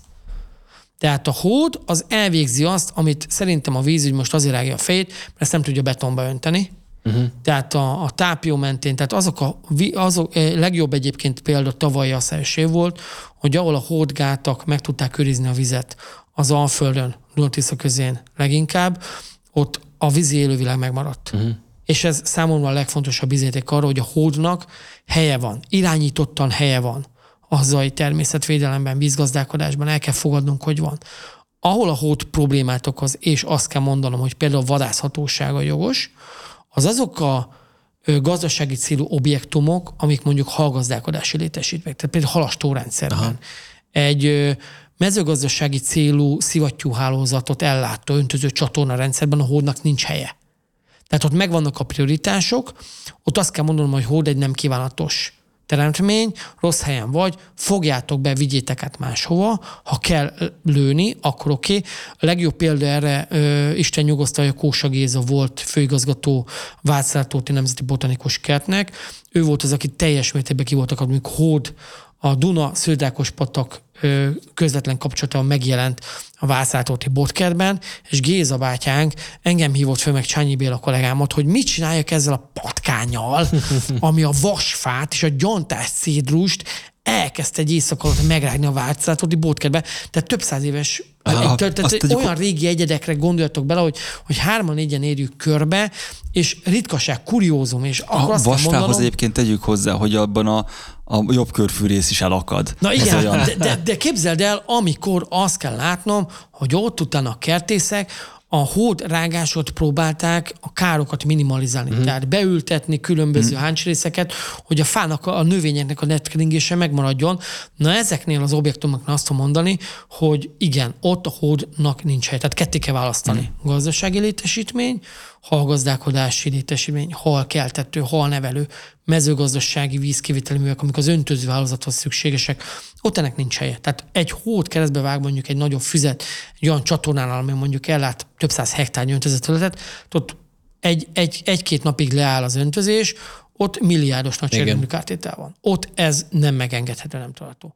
A vidrára azt mondani, hogy tanuljunk meg hogy mondjam, közösen élni, mint a szomszédokkal. Tehát tudom azt, hogy a szomszéd barkácsol hétvégén, akkor amikor ő bekapcsolja a flexet, akkor egy kicsit magasabb frekvenciára kapcsolom a tévét. Vagy megbeszélem a szomszéd, hogy figyelj, elmegyünk ezen a hétvégén, itt létszik, told meg, flexeljél 0-24-be, de jövő hétvégén nálunk kárti parti van, akkor létszik, ne flexeljél. Oké, okay, ez megvan. De a, ezért mondom a vidrára, hogy meg kell tanulnunk velük ezekkel a fajokkal közösen élni. A vidra az egy kifejezetten jó faj arra, hogy demonstráljuk velem, hogy mennyire ö, szét, ö, nagyon csúnya szót fogom szétbarmoltuk a természetes élőhelyeinket. Azt szétbasznit akartad mondani, ugye? nem, nem ilyen, hogy mondjam, pejoratívan akartam fogalmazni, így is lehet. Tehát olyan szintű problémák vannak ma már a természetes ökológiai házatokon belül, hogy az emberi beavatkozások nélkül nem nagyon tud helyreállni, meg fenn maradni sem ezt hozzá kell tenni.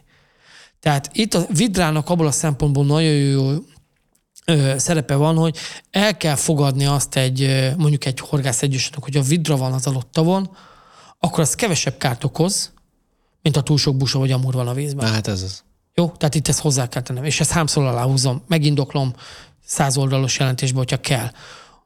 ugyanez a, ugyanezt mondom a gázló madarakra. A gázló madarak, például kémek, uh-huh. nagykócsok, stb. nem a full, top egészséges, legjobb vitális egyedet fogja elkapni a nádban, hanem egy kicsit kóvályog jobbra-balra. Azt megdárdázza. Ez halegészségi szempontból azért jó, mert eltünteti nekem mondjuk a beteg egyedeket uh-huh. a víztestből. Tehát itt, itt van ilyen visszacsatolás. A vidra kergeti majd neked a nagy pontyot, de hogyha az a nagy pont életképes és jó kondiba van, a vidra nem fogja utolérni. Elkapja azt, amelyik életképtelen. Úgyhogy én azt tudom mondani, hogy nem csak mi vagyunk horgászok a vizeken, Mi egy nagyon pici szűkszeglete vagyunk, és tényleg azt kell mondanom, hogy a magyar halfona most, hogy összeírom, hogy mennyi ez a inváziós, idegenhonos, betelepített, őshonos, védett, fokvédett, stb. Ez egymásba rakom, akkor nagyjából egy 200-as falista ma már kijön a hazai halfónába. Ebből mi használunk egy olyan, tényleg, hogyha minden horgászmódszert, minden víztestet, tehát a bakonyi kis patakoktól kezdve a Duna főágáig, a Balatontól a legkisebb horgászt megyünk nagyjából egy olyan 40 fajt, mm. akkor legyünk szíves, és legyünk már tekintettel, hogy van rajtunk kívül még több ezer olyan faj, ami ezt a rendszert használja. Tehát uh, itt, és hozzá kell tennem, nagyobb romboló tevékenységgel egyik faj sem ö, okozott kárt hazai vizeinkben, meg a hazai halálományban, mint az ember. Így van. Tehát így azért, hogyha Vidra az elmúlt év százezredek során megtalálta a saját habitatját, és, és el voltunk eddig, akkor ezután is szerintem ő nyugiban el lesz, nélkülünk is, és hozzá kell tennem a Vidrára, ne felesz szabad, vörös mocsárák esetén például a suláknál kijött, hogy vidraülékvizsgálat. Kis-Balaton vízvédelmi rendszer, Duna. Duna olyan élőhelyek, ahol cifrarák van, vörösmocsárák, meg halak, és a vidra mind a kis Balaton, ami baromira érdekes, mert ugye egy ilyen lezárt water rezervoára van, nem mm-hmm. megy be senki, mm-hmm. csak a természetesen meg a vidra. Ö, ott is a vidra márványrákot folyaszt, meg cifrarákot. Hm. Már most. Tehát nem, mit tudjam én, 4-5 kilós pontyoknak a, az otolítjait találd meg a székletében, Aha. hanem inváziós fajokat fogyaszt.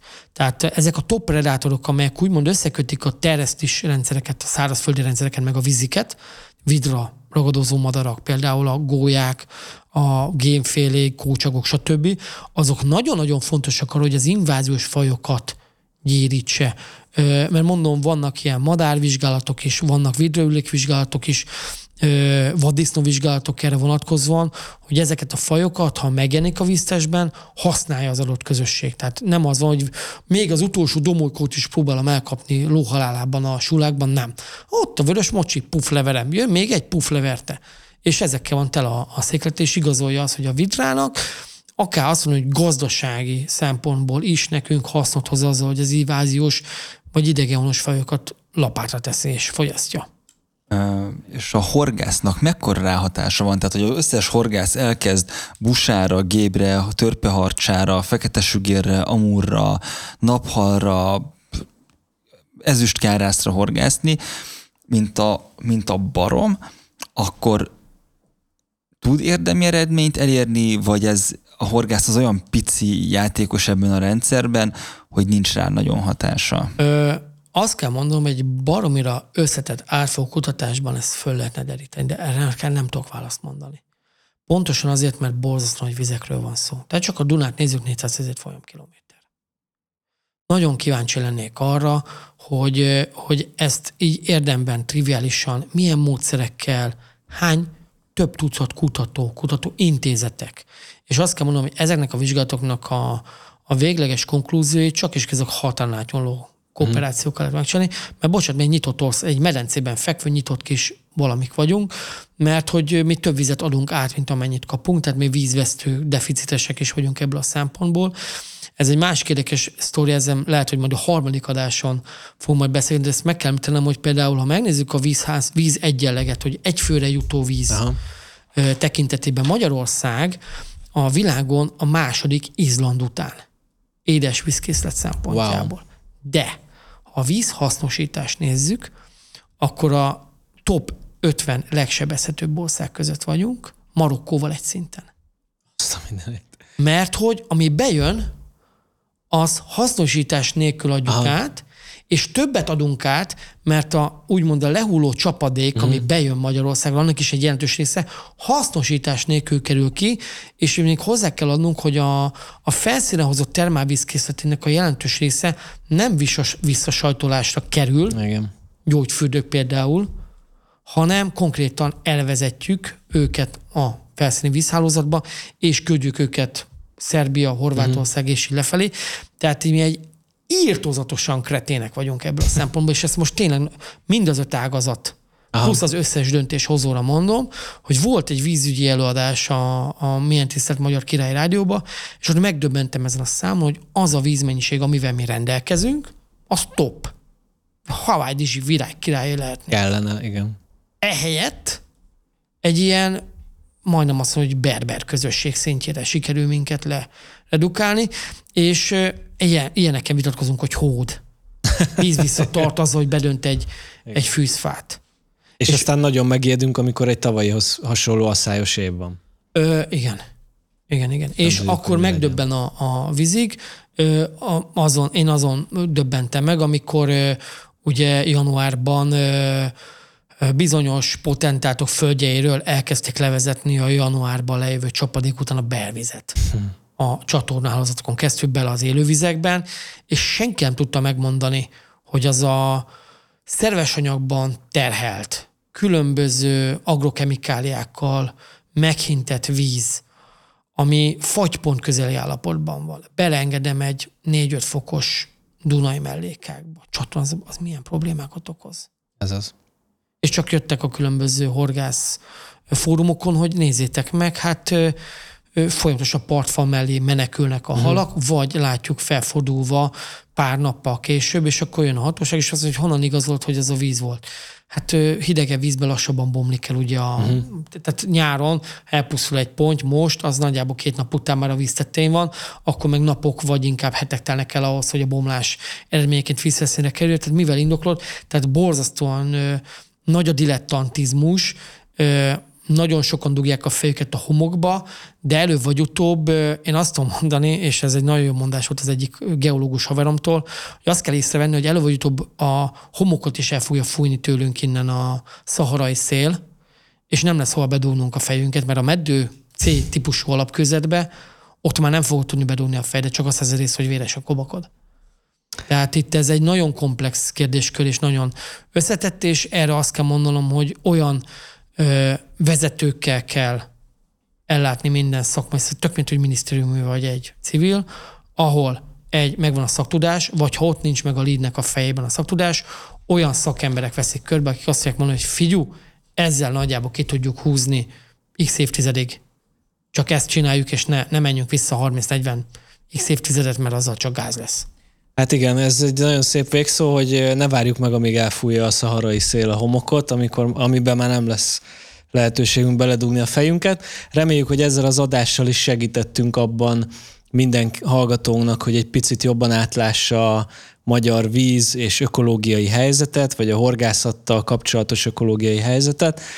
Kívánjuk, hogy a vezetőink kicsit megalapozottabb döntéseket hozzanak az interjúiknál. És minden horgásznak tanácsoljuk azt, amit egyébként nem tanácsolnánk, az idegen gyűlöletet. Igen, és a, be fogjuk linkelni az András által említett könyvet, úgyhogy akinek van kedve és lehetősége, az olvasson bele, mert fontos témákat feszeget. András, köszönjük szépen, hogy eljöttél. Köszönöm, hogy itt Veletek pedig két hét múlva találkozunk. Sziasztok! Sziasztok! Ez volt a Parti Arcok Podcast. További tartalmakért és epizódokért csatlakozz a zárt Facebook csoportunkhoz, keres minket Spotify-on, az Apple és Google Podcast appokban, Soundcloud-on és a Fisindán. Két hét múlva újabb epizóddal jelentkezünk.